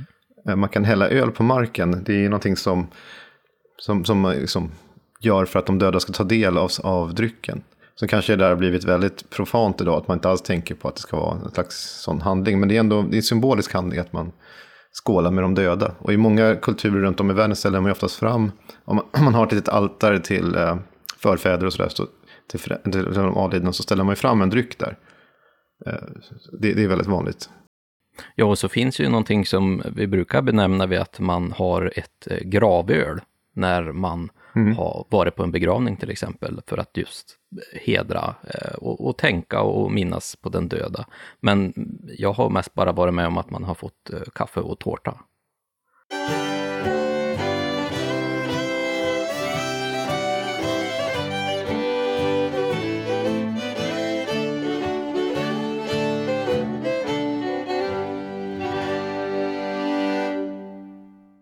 Och med oss i det här avsnittet har vi även en till gäst. Och den här gästen är ingen mindre än Jessica Heidrich. Och eh, jag tänkte att du skulle få presentera dig själv för våra tittare och lyssnare här och säga vem, vem du är och vad du gör för något. Jag är väl eh, mest känd för hembryggare sedan studenttiden och har eh, varit i, på hembryggningssidan i eh, väldigt många år. Och sen typ 15 år sedan så gick jag över till professionella sidan och blev ansvarig för att återuppliva det gamla varumärket Sankt Eriks. Och sen fyra år tillbaka så har jag och min sambo startat ett eget bryggeri som heter Hopnotch ute, på, ute i Vaxholm, ute i skärgården, i en gammal biograf faktiskt, med havsutsikt. Du har ju en, eh, också en bakgrund från läkemedelsindustrin, vilket passar väldigt bra in i, i avsnittets tema. För vi har ju också pratat om öl lite grann som ett läkemedel, i fall i äldre tid. Mm. Så just den här kopplingen känns ju ganska intressant i, i det här sammanhanget. ja, men det är ju fantastiskt mycket eh, mikrobiologi, biokemi eh, i, i öl och ölprocessen och hela det kittet. Och, ja, men som, ja, läkemedelsforskning har varit fantastiskt rolig och jag har väldigt mycket hjälp av min bakgrund gamla bakgrund som forskare nu när jag håller på med öl också, bryggning. Det, och det är ju helt fantastiskt. Jag tänker för att i, ja, i äldre tider så hade man inte riktigt koll på de här kemiska processerna utan då kunde man gärna förklara eh, att det blev misslyckad brygd med olika saker som vi skulle kalla för vitskepelse idag kanske. Då, att det kan ha varit övernaturliga väsen som varit där, trolldom eller någonting annat. Eller att man inte hade skyddat det ordentligt. Och jag kommer att tänka på bara snabbt osökt här på det var ett antal år sedan så jag besökte Carlsberg eh, bryggeri, eller museet som finns i Köpenhamn. Mm. Och där hittade jag längst in lite sådana här äh, symboler som han hade ristat äh, i, i bryggeriet, som förmodligen som skydd, pentagram och andra saker. Mm. Och, och, det finns beskrivet i, i jättemycket såna äldre folkminnesuppteckningar. Uh, är det där någonting du känner till från andra håll i världen, i, från, från liksom, bryggerier? Nej, inte riktigt. Men när du berättar så tänkte jag på ett av mina favoritbryggerier eh, i USA, uppe i eh, Fort Collins i, i Colorado. Eh, New Belgium Brewing Company. När de installerade det nya bryggverket så har de runt silkaret och runt alla de här kopparpannorna så har de lagt mosaik runt. Där det står Love, hopp, Happiness, Tranquility och så laddade värdeord så som de vill att hela bryggeriet och ölen ska faktiskt vara influerade av. Det är kanske inte riktigt vidskepelse, men lite grann för att ladda platsen och ölen med positiva grejer. Ja, men det låter helt fantastiskt. Så det, det känner jag också, det, det, hör, det hör ju ihop med det här tank, tanken att det ska på sätt spegla i, in i brygden, så att säga, de här, mm. de här positiva eh, känslorna. Så, men jag tänkte, vi har ju sett i Sverige en extrem, eller hela, hela världen kan man säga, en explosion i hantverksöl. Vi är ju tillbaka nästan till en nivå som det var innan de här bryggeripalatsen slog ut alla mindre bryggerier i landet. Kan du berätta lite grann om den här boomen? Hur den liksom, du har ju varit ändå en del av den, den här rörelsen i Sverige. Ja, det, det, för Sveriges del var ju EU-inträdet den stora grejen. När det äntligen blev tillåtet för andra än eh, vin och sprit egentligen att sälja och importera eh, alkoholhaltiga varor egentligen. Och där, lättnaden med EU-trädet gjorde blommor upp väldigt mycket. Men också det är ju en reaktion också på en längre tid, alla de enformiga, likriktade mm, utbudet av öl som fanns. Mm. Och det, framförallt, det drevs ju från USA, det liksom var en stor reaktion emot ja, fizzy lagers, eh, alltså kanoten och vatten och allting sånt där. Så att man vill ju, pendeln går från ena hållet till det andra. Från det industrialismen, den vurmen för eh, Wonderbread och eh, med det smaklösa, likriktade, könlösa, industrialiserade till att man saknar hjärta, personer, själ, eh, ja, pa verkligen passion i grejerna och smak i mm. mat och dryck och allting sånt. Så jag tror det är det som är den stora drivkraften för alla små bryggerier och så vidare. Sen har vi allt det här med eh, små med ostysterier, lokala slakterier. Vi ser ju den här boomen med surdegsbröd och sådana saker. Mm. Saker som smakar någonting, som har en avsändare. Det, står, det är människor bakom. Så att det, jag tror det är det som är väldigt mycket eh, svaret till varför, det här, ja, varför ha så mycket bryggerier idag. Jag tänker också det är lite intressant det här för att de här smakerna. För att just i hantverksöl så har man ju experimenterar man på ett helt annat sätt än de här industriölen, om man kallar det för det, då, eh, mm. de här stora.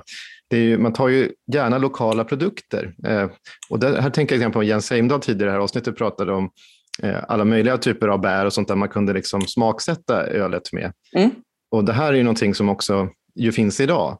Har du någon, någon, någon tanke kring det eller någonting speciellt som du har sett som man har smaksatt öl med som är lite, ja, man kanske inte hade tänkt sig för 25 år sedan?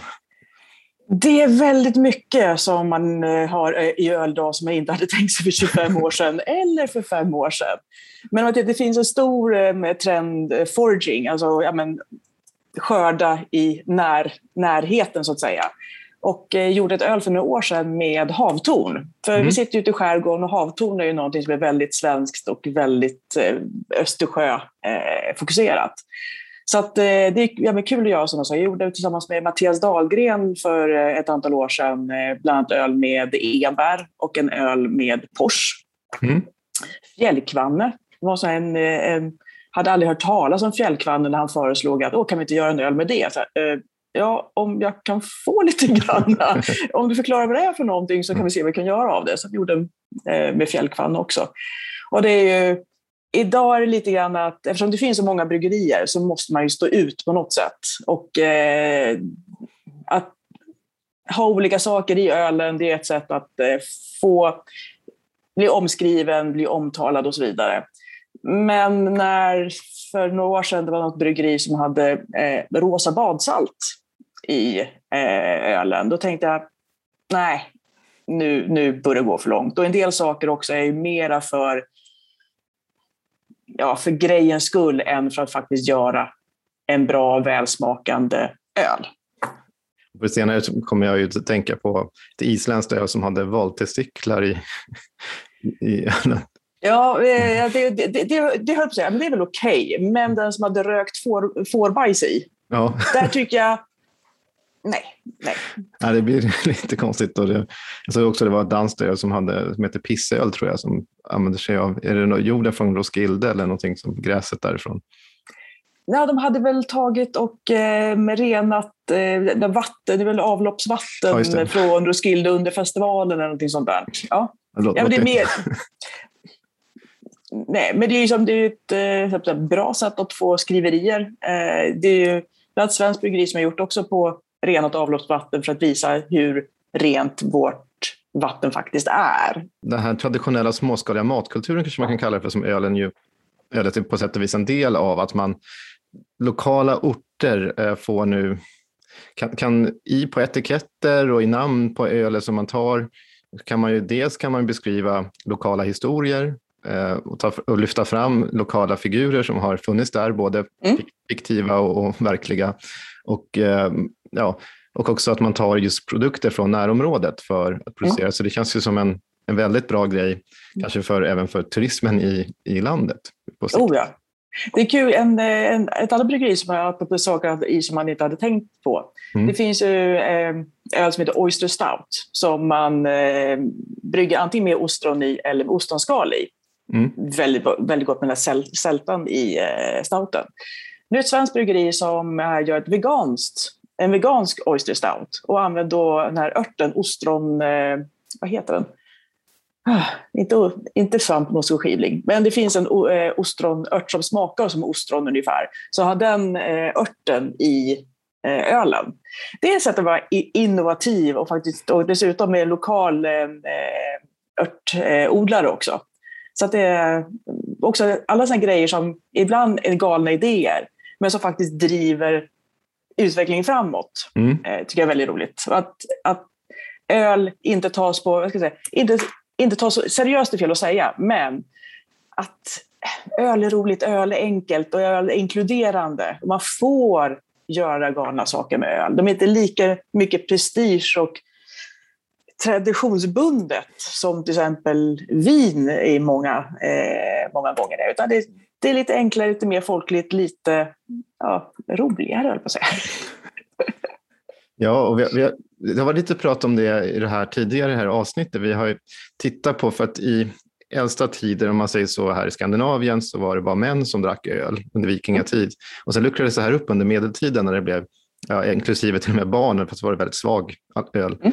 Och, eh, men jag tror många fortfarande tänker sig att det är mer män som dricker öl, men vi ser en stor förändring där. Alltså just kanske tack vare hantverksölet, att det kommer Mm. mera, mer smaker, mer stilar och sånt där. Eh, så vad tycker du om, tror du att också att det är mer att vi kommer få se mer att det blir mer eh, jä- jämnt där med tanke på mycket vad man väljer för något när man är ute, att både män och kvinnor kommer välja öl i samma utsträckning. Absolut. Ja, men det är ju, branschen och öl är ju väldigt mansdominerat, mansfokuserat. Men eh, jag tror också nu, precis som du säger, med den nya hantverksölen, det är mer smaker, det är olika smaker. Man inser att ja, men, öl är inte bara en stor stark. Nej. Öl är så väldigt mycket mera. Från de eh, torra, eh, syrliga, champagnelika ölen till dessertöl och sådana saker. Men ofta tänker man öl stor stark. Men Mm. tittar på det hela så är det ju, det finns en öl för alla smaker. Och, verkligen, och, tänk, och då här är ju någonting som vi- tycker är ganska intressant. eh, Det är ju, brygg, bryggningen har ju nästan alltid varit eh, alltså kvinnodominerat, i, i alla fall i äldre tider. Alltså det var, Mm. Vi har ölgudinnor bland annat. Vi har ju hon Ninkasi som är en av de äldsta och vi har ju i, även i fornnordisk tid och framåt, fram under 1800-talet, så, så är det ju kvinnan på gården som brygger ölet, inte mannen. Jajamän. Och sen så när det kommer in, när det blir en sån här industri av det hela, då byts det här ut. Då blir det helt plötsligt en, en mansdominerad eh, alltså, där, eh, näring om man säger så. Mm. Men det här håller väl, jag vet att du själv har ju varit med i den här gruppen som kallas för Pink Boots och för att lyfta fram kvinnliga bryggare. Eh, ser du någonting i den här branschen idag, att det finns, att kvinnorna, att det blir mer att det, att det blir mer tillbaka, så att, att det blir mer kvinnligt så att säga igen? Eh, Eller att kvinnorna får en större plats igen? Tror tjejer, eftersom det varit så mansdominerat och det, öl har varit en, ja, en dryck för killar, så har inte tjejer känt sig så välkomna överhuvudtaget. Dels av drycken i sig, av hela, hela kulturen egentligen har faktiskt varit ganska kvinnofientlig egentligen. Och, eh, men nu börjar att, eh, tack vare liksom, modernare tider och så vidare, man börjar se sig själv mer i spegeln, att eh, var mer inkluderade. Faktiskt inse också, framförallt så ser också de stora bryggerierna att marknadsdelarna, men det finns bara x antal män på jorden. Och har vi redan fått dem att börja dricka öl, Men hur ska vi sedan expandera? Ska vi sedan äta på varandras marknader, en strid däremellan mellan olika bryggerier? Eller ska vi titta på 50 procent av befolkningen som inte har känt sig inkluderad, inkludera dem på olika sätt också. För det är också rent ekonomiskt sett att det är idioti under så många år att inte faktiskt att, att faktiskt nästan direkt mota ur tjejerna ur bryggerierna och eh, ur pubarna och så vidare.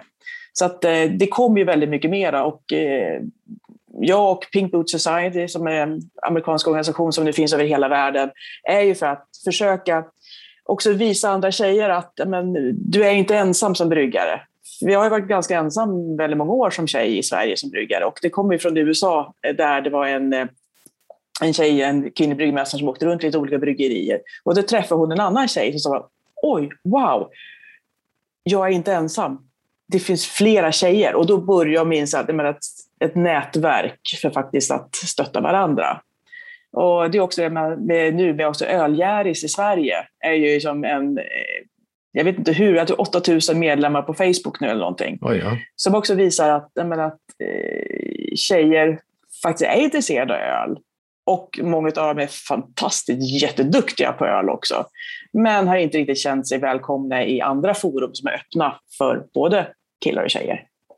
I Dagens Bryggerier så du, pr- du pratade lite grann om det här med marmorn och sådär som var runt om för, med, med Mm. namn. Eh, men finns det några andra sådana här, kan man kan säga, moderna myter eller mytbildning eller skrock kring vad som, gör, vad som behövs för att göra en riktigt god öl idag?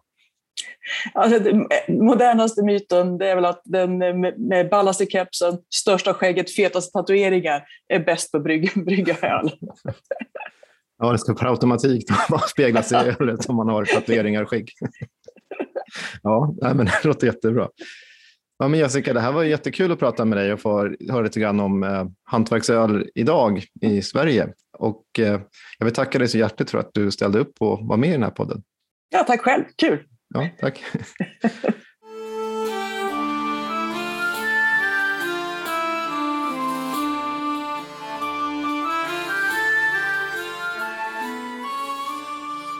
Men vi kanske skulle ta och avsluta här med en, en ganska fin eh, sista text här ifrån Kronoberg, där man har ett riktigt eh, festkalas.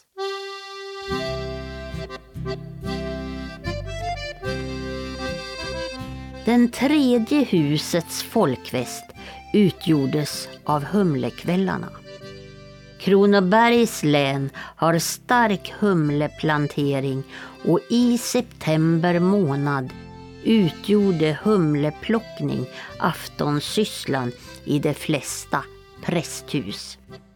Med denna i sig själv icke roande förrättning efter en sträng dags arbete vid kornskörden hade forntiden förenat en liten lustbarhet. I skymningen upptändes en stor stockeld medan drängarna buro in och framför spisen staplade upp en stor hög humlerevor. Inom få minuter satt hela huset omkring denna stapel att plocka humle. Men så som detta arbete, som flera aftnar och rad fortsattes till klockan tio och elva, var mycket sömngivande undfägnades sällskapet med öl för att hålla ögonen vakna. Och då ålåg det till var och en att förtälja någon saga ur forntiden. Från plockning var ingen frikallad utom prosten och hans fru.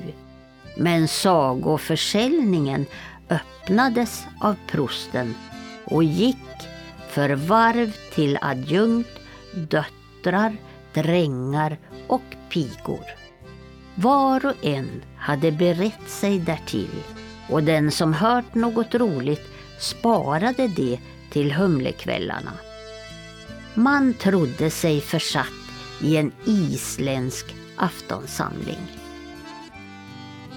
Husets sätt att umgås med tjänstefolket det gjorde att ingen tvekade frambära något av sitt förråd. Alla vore uppmärksamma på den talande och då den ena slutade sin berättelse började nästintill sittande med den vanliga prologen. Det var en gång och så vidare. Denna frihet var ganska nyttig att förena tjänare och fri och av huset skapa ett hjärta och en själ. Också fanns det inget hus vares tjänstefolket visade mera tillgivenhet och trohet än i prostens, där alla ansågo sig såsom barn och husbondefolket såsom föräldrar. Vid dessa sagor upptäcktes allmogens rådande esprit och man kunde därav göra mången nyttig reflektion.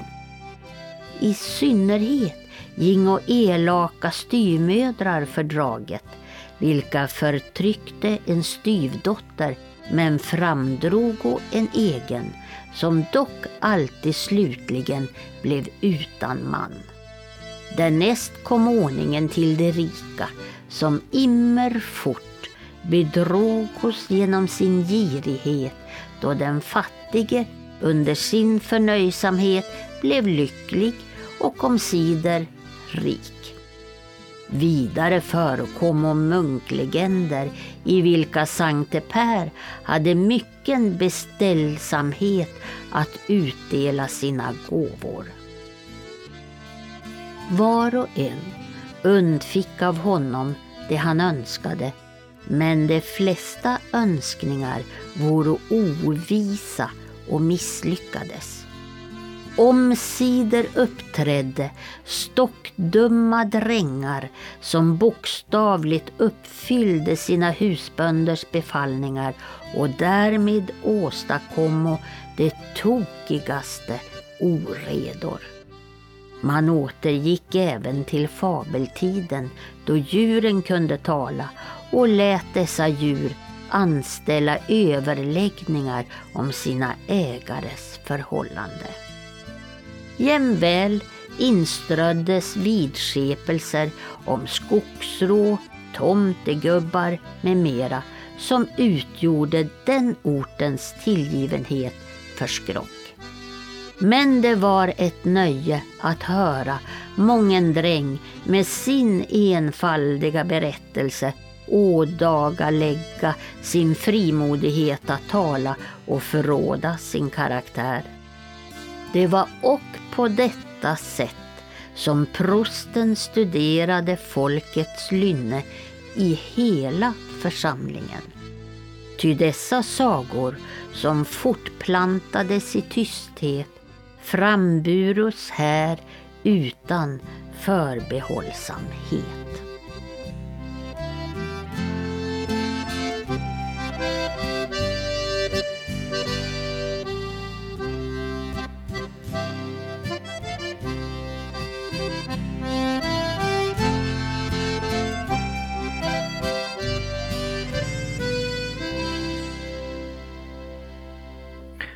Vilken fantastisk text det här var ändå. Det här fick man ju verkligen få...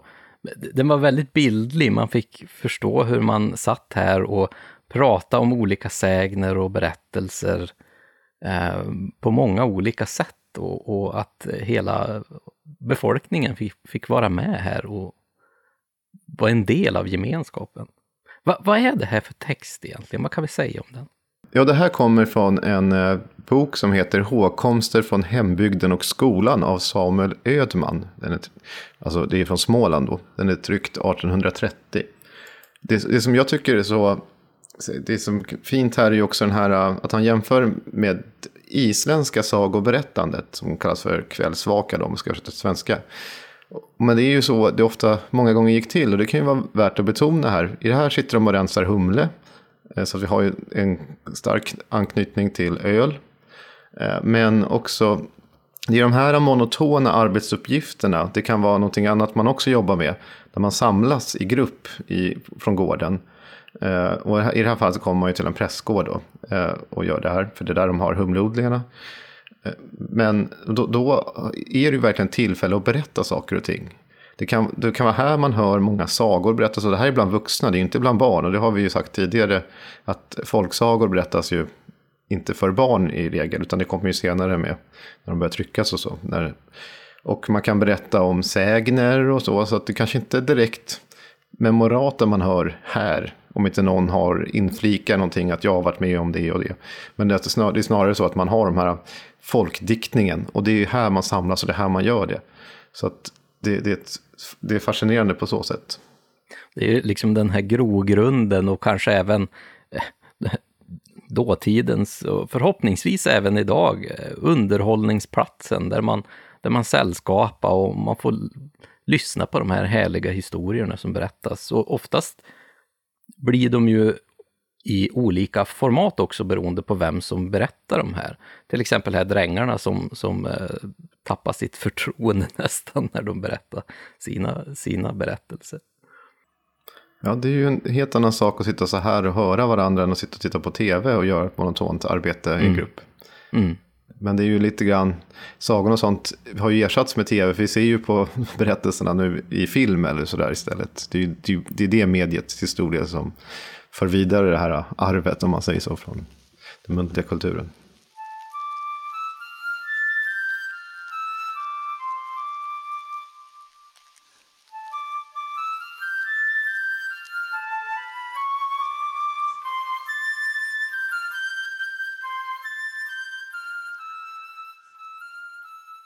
Jaha, nu har vi avverkat ölet och bryggningen inom folktron och i myterna och, och, så har vi ju fått lära oss väldigt mycket om det arkeologiska materialet som vi har haft här. Det är ju otroligt spännande att få se hur faktiskt bryggningen kommer in här i Norden. Men eh, Tommy, vad tror du? Har vi, har vi lärt oss något mer om hur eh, ölet och bryggningen funkar i eh, vår folktro och våra trosföreställningar? Det, det som man det som, inte, som man lär sig, eller som fortfarande, tanken är kanske hur mycket finns kvar idag. Det är, det, jag tänker mig. Det är intressant också hur mycket skrock, om vi ska kalla det för det, finns, eh, lever vidare i mikrobryggerierna eller hantverksbryggerierna. Jag vet ju exempelvis av en kollega som har forskat med distillerier i, både på Irland och eh, i Skottland. Att det finns en hel del sådana här ritualer som man gör för att man inte vill att det ska gå illa med själva liksom, de här känsliga processerna. Och jag kan nog tänka mig att en del av detta, eh, kanske inte de här grövsta exemplen vi har tagit upp, men en del lättare former av ritualer, man kanske ska göra på ett visst sätt, eller gå på ett visst sätt, eller man slår på någon knapp innan den andra, eller jag vet inte vad man tänkte, men sånt som ändå tänks, det är ju en magisk, eh, tänkande här, alltså det är en magisk verkan. Det är ju det som det handlar om med de här ritualerna. Så det skulle vara väldigt intressant att veta. Ja, och känner ni någon som, som brygger eller som ni kanske själv brygger, skicka gärna en kommentar till oss på våra sociala medier om, om ni har någon specifik ritual eller om ni, ni kanske inte ens tänker på det, att ni gör något specifikt för att liksom, ölet ska bli bra på något sätt. Man kanske knackar i burken när man öppnar den i tron om att det ska påverka någonting. Mm. Eller mm. även sånt när man dricker, att det finns olika ritualer som man tror ska påverka utfallet. Mm.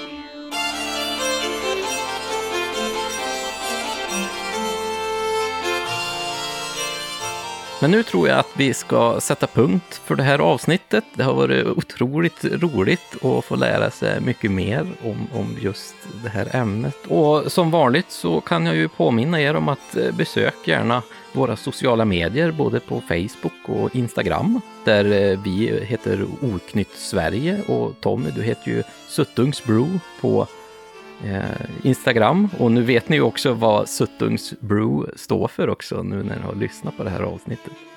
Och vi vill ju även påminna om att vi har den här eh, härliga Facebookgruppen som heter När man talar om trollen eftersnack, där vi pratar om om, om avsnitten och, programmet och där vi, vi får ha kontakt direkt med er som lyssnar på och tittar på podden.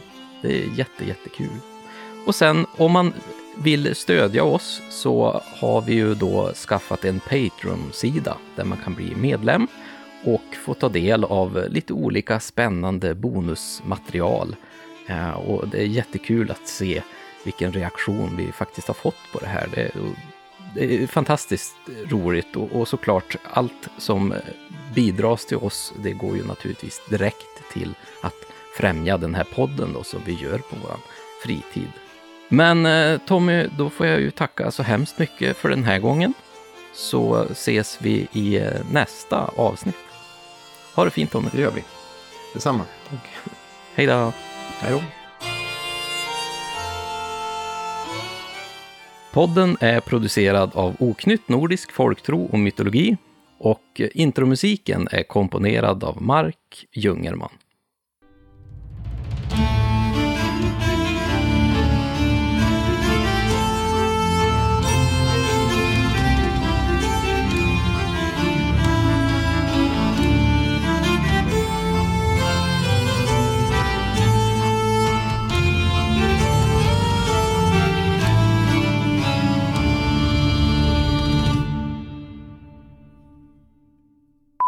Bjöd honom att sitta säll på sitt gille, kär för kämparna. Alltså det, det låter ju dumt. Kämparna. Kämparna ja, precis. Annars tror man ju att det är en släktare sant. alltså nu, nu börjar jag från början. Okay. Det, det där tar vi bort. Mm. Alltså. Ordnade sedan, äggade... Nej. Mm. Jag läser ju fel, Lars. Jaha. Det kan jag inte göra. Men Nej. meningarna är så jävla bakfram. Men icke nöjd... Jävla Olaus Magnus. Men icke nöjda med dylika ceremoni. nu tar vi tolvan. Mm. Och den, men jag förstår inte hur man kan hitta på det här namnet.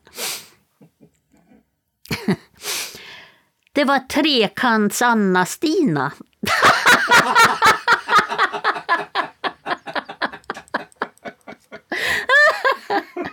ja.